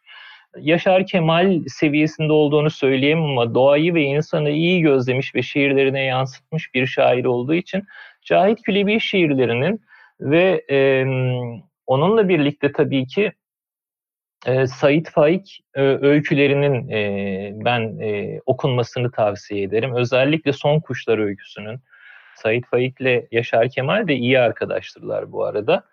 Edebiyattan bunları örnek verebilirim. İlk aklıma gelen olarak Belki doğrudan doğayla ilgili değil ama Montaigne'in denemelerinin okunmasını mutlaka öneririm. Bazı dinleyiciler diyebilirler ki 16. yüzyıl adamını mı öneriyor bize? Yani çağları aşan bir düşünür. Mutlaka öneriyorum. Henry David Thoreau hayranıyım ben. Hmm. O nedenle onun Sivil İtaatsizlik ve e, Valden isimli eserlerinin okunmasını öneririm. Ama doğrudan ağaçlar, bitkiler ve doğayla ilgili de bazı popüler yayınlar var mesela. E, işte ağaçların gizli yaşamı var. Şu Alman e, nasıl okunuyor bilmiyorum ama Peter Wolleben gibi mi okunuyor bilmiyorum ama. Cihan Bey valla bende de aynı sorun var. Bu yayınlarda da çok bahsettiğim, çok insana hediye ettiğim bir kitap ama ben de yazarın ismini telaffuz edemiyorum. Hakikaten çok güzel kitap Ağaçların Gizli Yaşamı. Evet. Yine e, Daniel Chamowitz'in e, Bitkilerin Bildikleri isimli bir kitap var. Yine e, Stefano Man- Mancuso ve Alessandra Viola tarafından yazılmış Bitki Zekası isimli bir eser var. Bunların okunmalarını tavsiye ederim. Yani şimdi e, bir sincapla duygudaşlık oluşturmak kolay. Bir köpekle, kediyle zaten kolay. Onu her gün yapıyoruz. Ama bir bitkiyle duygudaşlık e, kurmak için okunması gereken eserler diye düşünüyorum ve e, Herman Hesse'nin Ağaçlar kitabının mutlaka okunması gerektiğini düşünüyorum. Yani mutlaka okunması gerekiyor demeyeyim, yanlış olabilir. Yani okunmasını tavsiye ediyorum. İlk anda aklıma gelen başka ne var? Mesela Frederick Gross'un Yürümenin Felsefesi isimli bir kitabı var. Doğrudan bitkilerle ilgili değil ama ben bir yürüyüşçüyüm. Hem bisikletçiyim hem yürüyüşçüyüm. Yani ben koşucu değilim mesela ama yürümek hem zihnimi dinlendirmek hem de yeni fikirleri, yeni düşünceleri geliştirebilmem için yapmak zorunda olduğum bir etkinlik. Yürümenin de bir felsefesi var ve yürümenin felsefesiyle doğa felsefesi birbirine çok uygun aslında. O nedenle Frederick Gross'un Yürümenin Felsefesi kitabını önerebilirim. Az mı oldu, çok mu oldu bilmiyorum ama yani tabii ki Yaşar Kemal kitapları, İnce Mehmet başta olmak üzere, röportajları dahil olmak üzere, edebi eserleri dahil olmak üzere onu söylemeye bile gerek yok. Unuttuğum, hay Allah keşke şunu da söyleseydim diyeceğim şeyler vardır ama e, aşağı yukarı böyle önerebileceğim kitaplar çok güzel oldu. Bitkilerin zekası hani siz söylemeseniz ben söylerdim. Gerçekten benim de sevdiğim bir kitap. Yeni İnsan Yayın Evi'nden var bende baskısı.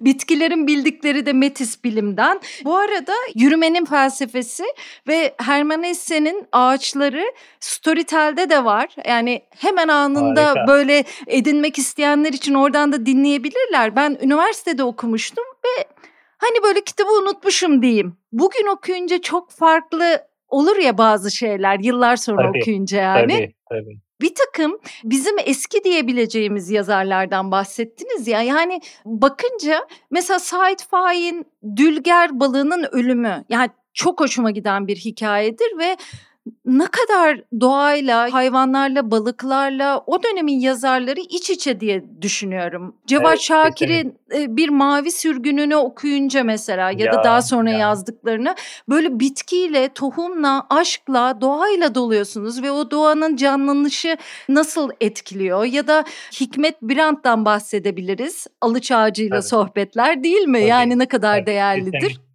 Yani söylemeyi unuttum ben onu. Bir başucu kitabı daha özellikle Anadolu'yu bitki coğrafyası açısından anlayabilmek için mutlaka okunması gereken her okuyanın kolaylıkla anlayabileceği bir kitap. Yani Hikmet Birant hocanın rahmetle saygıyla anıyorum kendisini. Hacettepe Üniversitesi biyoloji bölümünde öğretim üyeliği yapmış e, Anadolu'yu karış karış dolaşarak yazmış olduğu bir kitap Alıç Ağacı ile Sohbetler halk dilinde herkesin kolaylıkla anlayabileceği şekilde yazmış olduğu bir kitap. E, yani sadece bitki coğrafyası değil e, hayatın felsefesi açısından da doğayı anlamak açısından da mutlaka okunması gereken kitaplardan birisi. Nilay sen e, Herman Hesse'yi üniversite yıllarımda okudum derken ben de önüme açtım Herman Hesse'nin Ağaçlar kitabını. Oradan üç satırlık bir alıntı yapmak istiyorum izninle. E, şöyle diyor, tapınaktır ağaçlar, onlar da konuşmayı, onları dinlemeyi bilen hakikati öğrenir. Öğretiler ve reçeteler vaaz etmez onlar. Münferit şeyleri aldırmadan hayatın kadim yasasını söylerler. Ne kadar güzel anlatmış. Yani çok isterim dinleyicilerimizin bir ağacın dibine oturup sırtını dayayıp hayatın anlamı değil de yaşamın değeri hakkında düşünmelerini gerçekten o sırtınızı dayadığınızda o ağaca o ağaç öyle şeyler anlatır ki insana ama tıpkı Herman Hesse'nin dediği gibi onlar vaaz vermezler, onlar reçeteler sunmazlar, onlar akıl vermezler. Onlar hayatın kadim yasasını söylerler bize. Gerçekten oturun, sarılın, dayanın, yüzünüzü yaslayın, dinleyin ağaçları çok şey öğretecektir. Ya şahane oldu. Şahane bir alıntı ve şahane bir düstur oldu. Bu arada Buket Üzüner'i de belki anmak lazım. Ne kadar kaygılı o da doğaya o... karşı ve sevgi dolu. Onu da görüyorum mesela bir yazar olarak. Doğru doğru onun hava su ateş üçlemeleri filan e, ki benim yani o kendisi de modalıdır tanışıklığım da var. e, güzel sohbetlerimiz de olmuştur kendisiyle. Doğru. Buket Uzuneri de hatırlamak iyi oldu. Ya tabii ilk aklıma gelen kimler var, ne metinler var ama bunları da anmış olduk. Bu arada hemen şunu da sormalıyım aslında. Bu kadar e, orman yolu programı yapmış bir insan olarak nereler nasıl etkiliyor mesela sizi? Eğer en el değmemiş e, doğa parçalarını görmek istiyorsanız kesinlikle Küre Dağları Milli Parkı derim. Hmm. İki ilin sınırlarındadır Küre Dağları Milli Parkı. İki taraftan giriş yapabilirsiniz. Bartın tarafından, Bartın'ın Ulus ilçesi tarafından da giriş yapabilirsiniz. Kastamonu Azdavay tarafından da giriş yapılabilir. Her ikisinde de zaten Küre Dağları Milli Parkı'nı özgün yapan şeyler jeomorfolojik yapısının insan etkileşimini doğal olarak sınırlandırmış olmasıdır. Büyük kanyonlar, büyük yarlar, e, büyük kayalıklar insanın giremeyeceği e, doğal kalan alanlar oluşturmuştur. Buralarda çok güzel yürüyüş rotaları var. Eğer e, insan olmasaydı doğa nasıl bir yer olurdu yu tatmak, hissetmek isterseniz benim bir numaralı tavsiyem Küre Dağları Milli Parkı'dır ama ama e, kılavuzsuz da gezmemenizi eğer hiç bilmiyorsanız deneyiminiz yoksa kılavuzsuz gezmemenizi tavsiye ederim. Çok iyi kılavuzlar var. Orada yerel kılavuzlar var. Onların öncülüğünde bu gezileri yapmanızı tavsiye ederim. Ama insan etkileşimiyle doğanın uyumunu, o güzelliği, o harmoniyi yani insanın doğayı çok bozmadan doğanın da insanı anlayışla içine aldığı e, bir coğrafya görmek isterseniz ben e, orada da Artvin diyorum. Türkiye'yi söylüyorum tabii. Yani bu verdiğim örnekler Türkiye ile ilgili. Artvin ve özellikle Macahel tarafı, o bölge, şelaleleri, akarsuları, e, ormanları ve oralarda da çok güzel konaklama tesisleri var. Yani her yerde insan etkisini görüyorsunuz. Her yerde bir köy var, bir küçük pansiyon var, bir otel var ama doğayı da e, böyle her solukta içinize çekebildiğiniz müthiş yerler. Yani aslında Türkiye'nin hani klasik bir şey olacak ama her bir noktasında apayrı görülmesi gerekiyor. Karadeniz'de çok güzel, güzel yerler var. Yani Kaşgar Dağları Milli Parkı, özellikle yüksek kısımları yani o orman zonunun üstüne çıkılan 2000 metrenin üstündeki o buzul vadileri, o buzul gölleri, o yaylalarda yürüyüş yapmak, Elevit, Palovit, Trovit gibi isimleri olan yaylalarda yürüyüş yapmak, e, müthiş e, insana huzur veren, dinlendiren, e, zihnini açan alanlar. E, hiç akla gelmiyor. Mesela Nevşehir'de Aladağlar Milli Parkı yani İç Anadolu'da e, çok güzel alanlar var. Sulak alanlarımız var e, kuş e, türleri açısından, gözlemcilik açısından insana huzur veren, büyük fırsatlar sunan e, Sultan Sazlığı Milli Parkı gibi Kayseri'de. E, yani belki de Ege'de, Akdeniz'de sayabileceğim pek çok yer var. Ama ilk anda %100 doğal olan Kaçkar Dağları Milli Parkı doğayla insanın e, harmonisinin en iyi hissedilebileceği yer olarak da bence tabii ki bunlar kişiden kişiye değişebilir ama Artvin Macahel bölgesi benim e, iki önemli favorim. Ya katılıyorum. Çok yeni oralarda bulunmuş bir insan olarak Artvin mesela Yusufeli distopik şekilde inşaat korkutucu bir halde ama Maalesef. bir Maalesef. bakıyorsunuz yani e, bir tüneller tüneller tüneller kocaman baraj ayakları falan bir şeyler görüyorsunuz. Ondan sonra bir de şavşatı görüyorsunuz mesela. Ben Hı-hı. öyle bir şey görmedim. Maden Köyü diye bir yere gittik mesela. Şavşat evlerini görmek için geleneksel evler o köyde mesela korunmuş pek çok örneğini görebiliyorsunuz. Başka köylerde var. Oraya giderken gördüğümüz yarlar, ormanlar hem jeolojik açıdan çok enteresan, çok eminim. Fotoğraflarını çekip evet. durdum yani ben bakınca bile burada bir şey var diye biliyorum.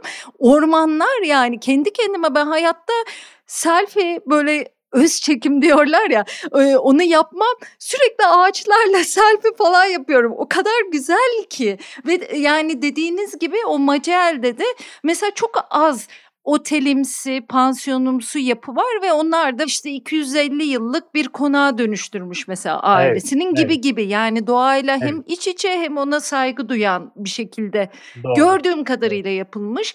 Hakikaten çok güzel. Peki bu rehberleri biz nereden buluruz? Orman gezmek istiyorsak.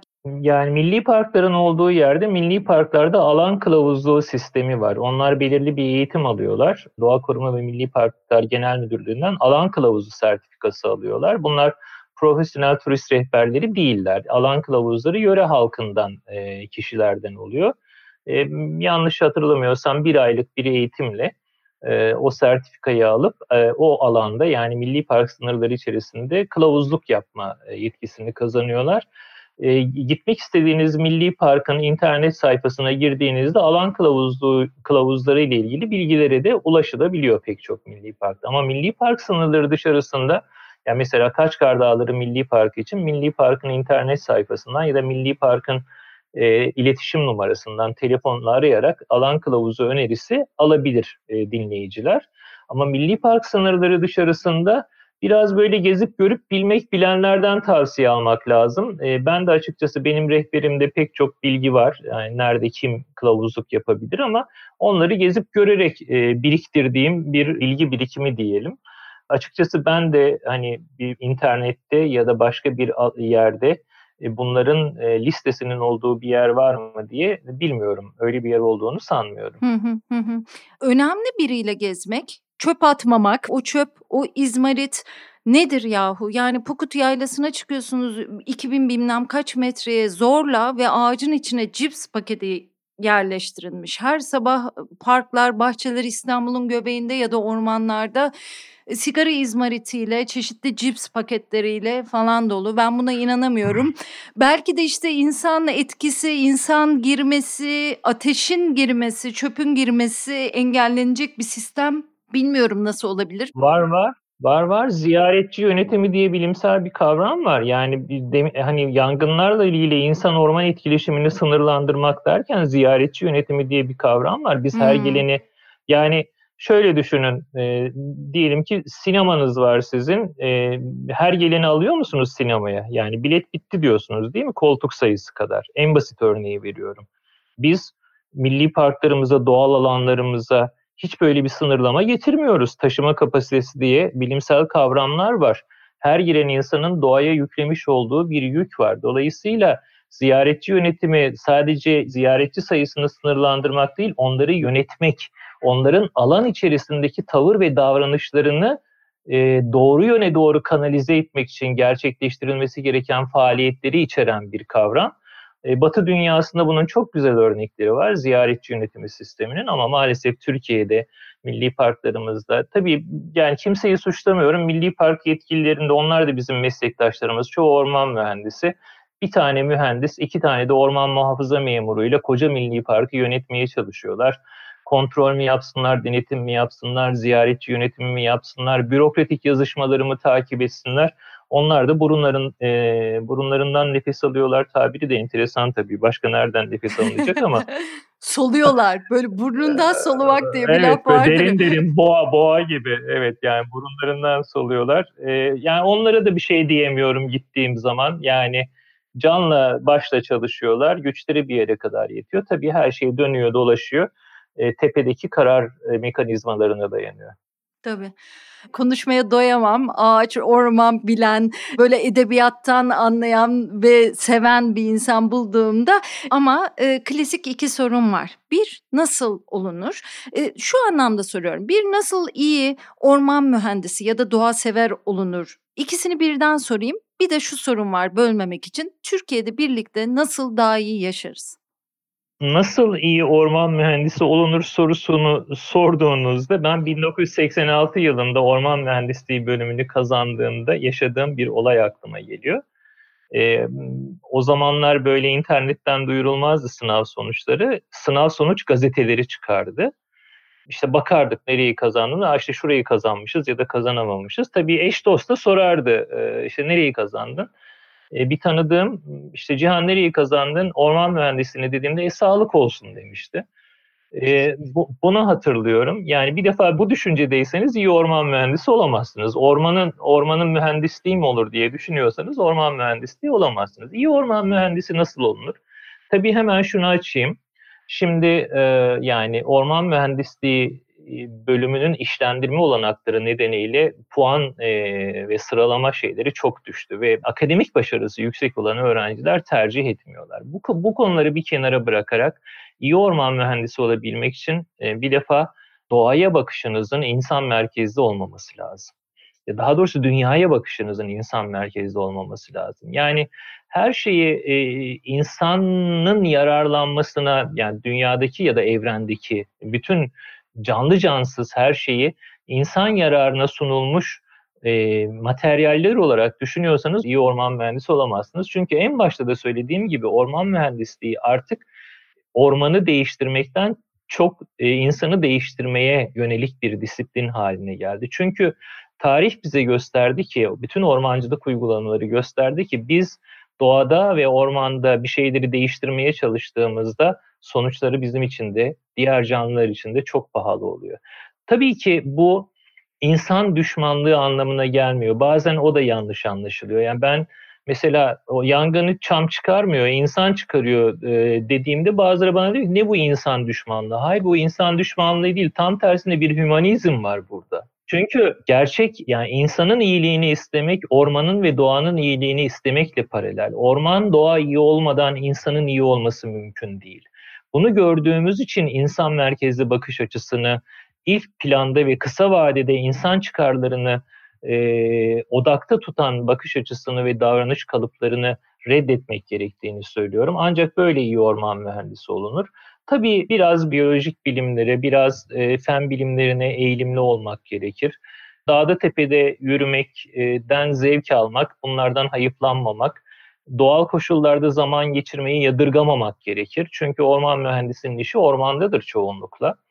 Ee, biraz kentten uzakta, sosyal yaşamdan uzakta e, yaşamanın e, da e, katlanmak demeyeyim ama hatta bundan zevk almaya uygun e, kişilik yapısına sahip olmak gerekir. Ve ben mesela öyleyim. Yani doğada zaman geçirirken sosyal ortamlarda zaman geçirdiğimden e, çok daha fazla keyif aldığımı hissediyorum tek başımayken bile. İşte demin dediğim gibi Herman Hesse gibi ağaçlarla konuşuyorum, toprakla konuşuyorum, suyu dinliyorum, e, gökyüzüne bakıyorum, bulutlar hikayeleri anlatıyorlar. Böyle bir kişilik yapısı, böyle bir e, doğal mizaç tabii iyi orman mühendisi olabilmek için avantaj teşkil eder. Tüh benden de olurmuş. Tolstoy'un bisikleti hiçbir şey için geç değil. Tamam. Türkiye için demiştin galiba. Yani e, Tabii yani Türkiye... birlikte nasıl daha iyi yaşarız? Ben işte o konuda sadece Türkiye için dünyada daha e, nasıl daha iyi yaşarız sorusuna verdiğim cevap ot gibi yaşarsak daha iyi yaşarız diyorum. Yani dinleyiciler şaka yaptığımı, e, ironik bir ifade kullandığımı düşünebilirler. Ama hayır, gerçekten ot gibi yaşamamız gerektiğini düşünüyorum. Otlar nasıl yaşar? Otların çoğunluğu tek yıllık canlılardır. Bir yaşam döngüleri vardır ve yaşam döngülerinin bütün amacı yaşamdır. Yani örneğin buğday bir otsu bitkidir, tek yıllıktır. Sonbaharda bir önceki yılın başaklarından tohumlar toprağa serpilir. Doğal olanını söylüyorum yani buğday tarlalarında insan eker de doğal buğdaylar öyle olmaz tabii ki. O kışı toprak altında geçirir. Baharda yağışlar başladığında, sıcaklar arttığında o tohumlar filizlenir. Buğday e, bitkisi olur. E, yaz ortasına doğru tohumlarını oluşturur, olgunlaştırır. Rüzgarlarla sonbahara doğru o tohumları toprağa serper. O buğday ölür. Diğer ama neslini devam ettirmek, yaşamı devam ettirmek için başka hiçbir şeye zarar vermeden, başka hiçbir canlının hakkını gasp etmeden, başka hiçbir amaç gütmeden yaşam döngüsünü tamamlamış ve rolünü oynamış olur. Biz ise insanlar çok eski zamanlardan beri hep yaşama bir takım anlamlar katmaya çalıştık. Yani neden varız? Neden yaşıyoruz? Yaşamın gerçek anlamı nedir? Bu konuda işte dinler geliştirdik, inançlar geliştirdik, felsefi akımlar geliştirdik. Ama e, yani şunu e, ben düşünüyorum ki yaşamın bir amacı yok. Amaç yaşamın kendisi. Hmm. Dolayısıyla yaşama böyle insana mahsus işte dünyayı daha güzel bir yer haline getirmek. İşte çok büyük eserler bırakmak. İşte Henry David Thoreau'nun çok güzel bir sözü vardır. Ben e, doğudaki ve batıdaki o anıtları yapanları merak etmiyorum. Kimin bunlara tenezzül etmeden yaşadığını merak ediyorum diyor geçmişte tarihte. Yani e, milyonlarca milyonlarca olmadı tabii. İnsan dediğimiz Homo sapiens 200 bin yıllık bir canlı. Ama atalarıyla birlikte aslında milyonlarca insan bir ot gibi yaşadı, hiç iz bırakmadı ve onlar aslında çok güzel yaşadılar. Dünyayı çok güzel bir yer olarak bıraktılar. Ama iz bırakma, hedef koyma, hedefe ulaşma çabası aynı zamanda insanın doğayı kirletmesine, insanın dünyayı kirletmesine yol açıyor. O nedenle ben diyorum ki ot gibi yaşamalıyız. Çok büyük hedefler koymadan. Bir yaşam döngümüz var. Bizimle birlikte e, gezegenimizin bir yaşam döngüsü var. En az izi bırakarak hatta ben geçenlerde işte bir sahile gittim. İşte kuma ayağımı bastım sonra dalga geldi o e, ayak izini tabii sildi götürdü. İşte dünyaya bıraktığın iz böyle bir izse çok iyi bir hayat yaşamışsınız demektir. Ama dünyaya büyük büyük e, izler bırakmışsanız binalar, yapılar, anıtlar vesaire fiziksel izden bahsediyorum bu arada. Edebi eserler, sanat eserleri bırakabilirsiniz. Onlarla hiçbir sorunum yok. Ama dünyaya kazık çakmak gibi bir niyetiniz varsa iyi yaşamış olmazsınız. Otların, bitkilerin dünyaya kazık çakmak niyeti yok. Onlar sadece yaşam döngüsünü devam ettiriyorlar. E, ben onların ayrıca e, henüz biz bilemesek de çok üstün duygu ve algı sistemlerinin olduğunu düşünüyorum. İspatlayamam. Buna canı gönülden inanıyorum ve onların ermişler olduğunu düşünüyorum. Bitkilerin dünyaya hiç zarar vermeden yaşam yani ana amaç olan yaşamdaki rollerini yaşam döngüleri içerisinde tamamlayıp sessizce bu dünyadan çekip gidiyorlar. Biz de insan olarak böyle yaşamayı öğrenirsek dünya çok güzel bir yer olur diye düşünüyorum. Ya şahane oldu. Ee, biraz önce bahsettiğimiz ağaçların gizli yaşamında 17. sayfasında bu arada kitap kurdu yayınlarından kitap. Şöyle bir not almışım. Ağaçlar da tek başına değil birlikte daha güçlüler ve bunun farkındalar. Şu cümleyi de çizmişim. Eğer her ağaç yalnızca kendisiyle ilgilenseydi pek çoğu ileri yaşını göremezdi. Yani pek çok buna dair satırlar var. Biraz da birlikte yaşamayı evet. bile ağaçlardan öğrenmemiz gerekiyor belki de destek olmayı, e, paylaşmayı değil mi? Onlara bakınca Kesinlikle. çok şey öğrenebiliriz. Kesinlikle. Daha iddiasız ve daha bilge olmayı da öğrenebiliriz belki biraz önce konuştuğumuz gibi. Ya çok teşekkür ediyorum Cihan Bey bu kadar meşguliyet arasında, bu kadar yangın yıkım arasında arasında konuğum oldunuz. Başka bir ortamda sizi konuk edip e, daha rahat bir zamanlarda bunu konuşmak, daha mutlu olmak isterdim. Çünkü öyle olmak istediğim, çok muhabbet etmek istediğim bir konuksunuz. Çok teşekkür ediyorum. E, benim için çok büyük bir zevkti. E, keşke yani daha uzun sürseydi bu sohbet. Umarım daha uzun sürer. Sürer çok sürer. Mutlu oldum ben de. ben de öyle. Ben çok de öyle. Teşekkür ederim davetiniz çok için. Çok sağ olun.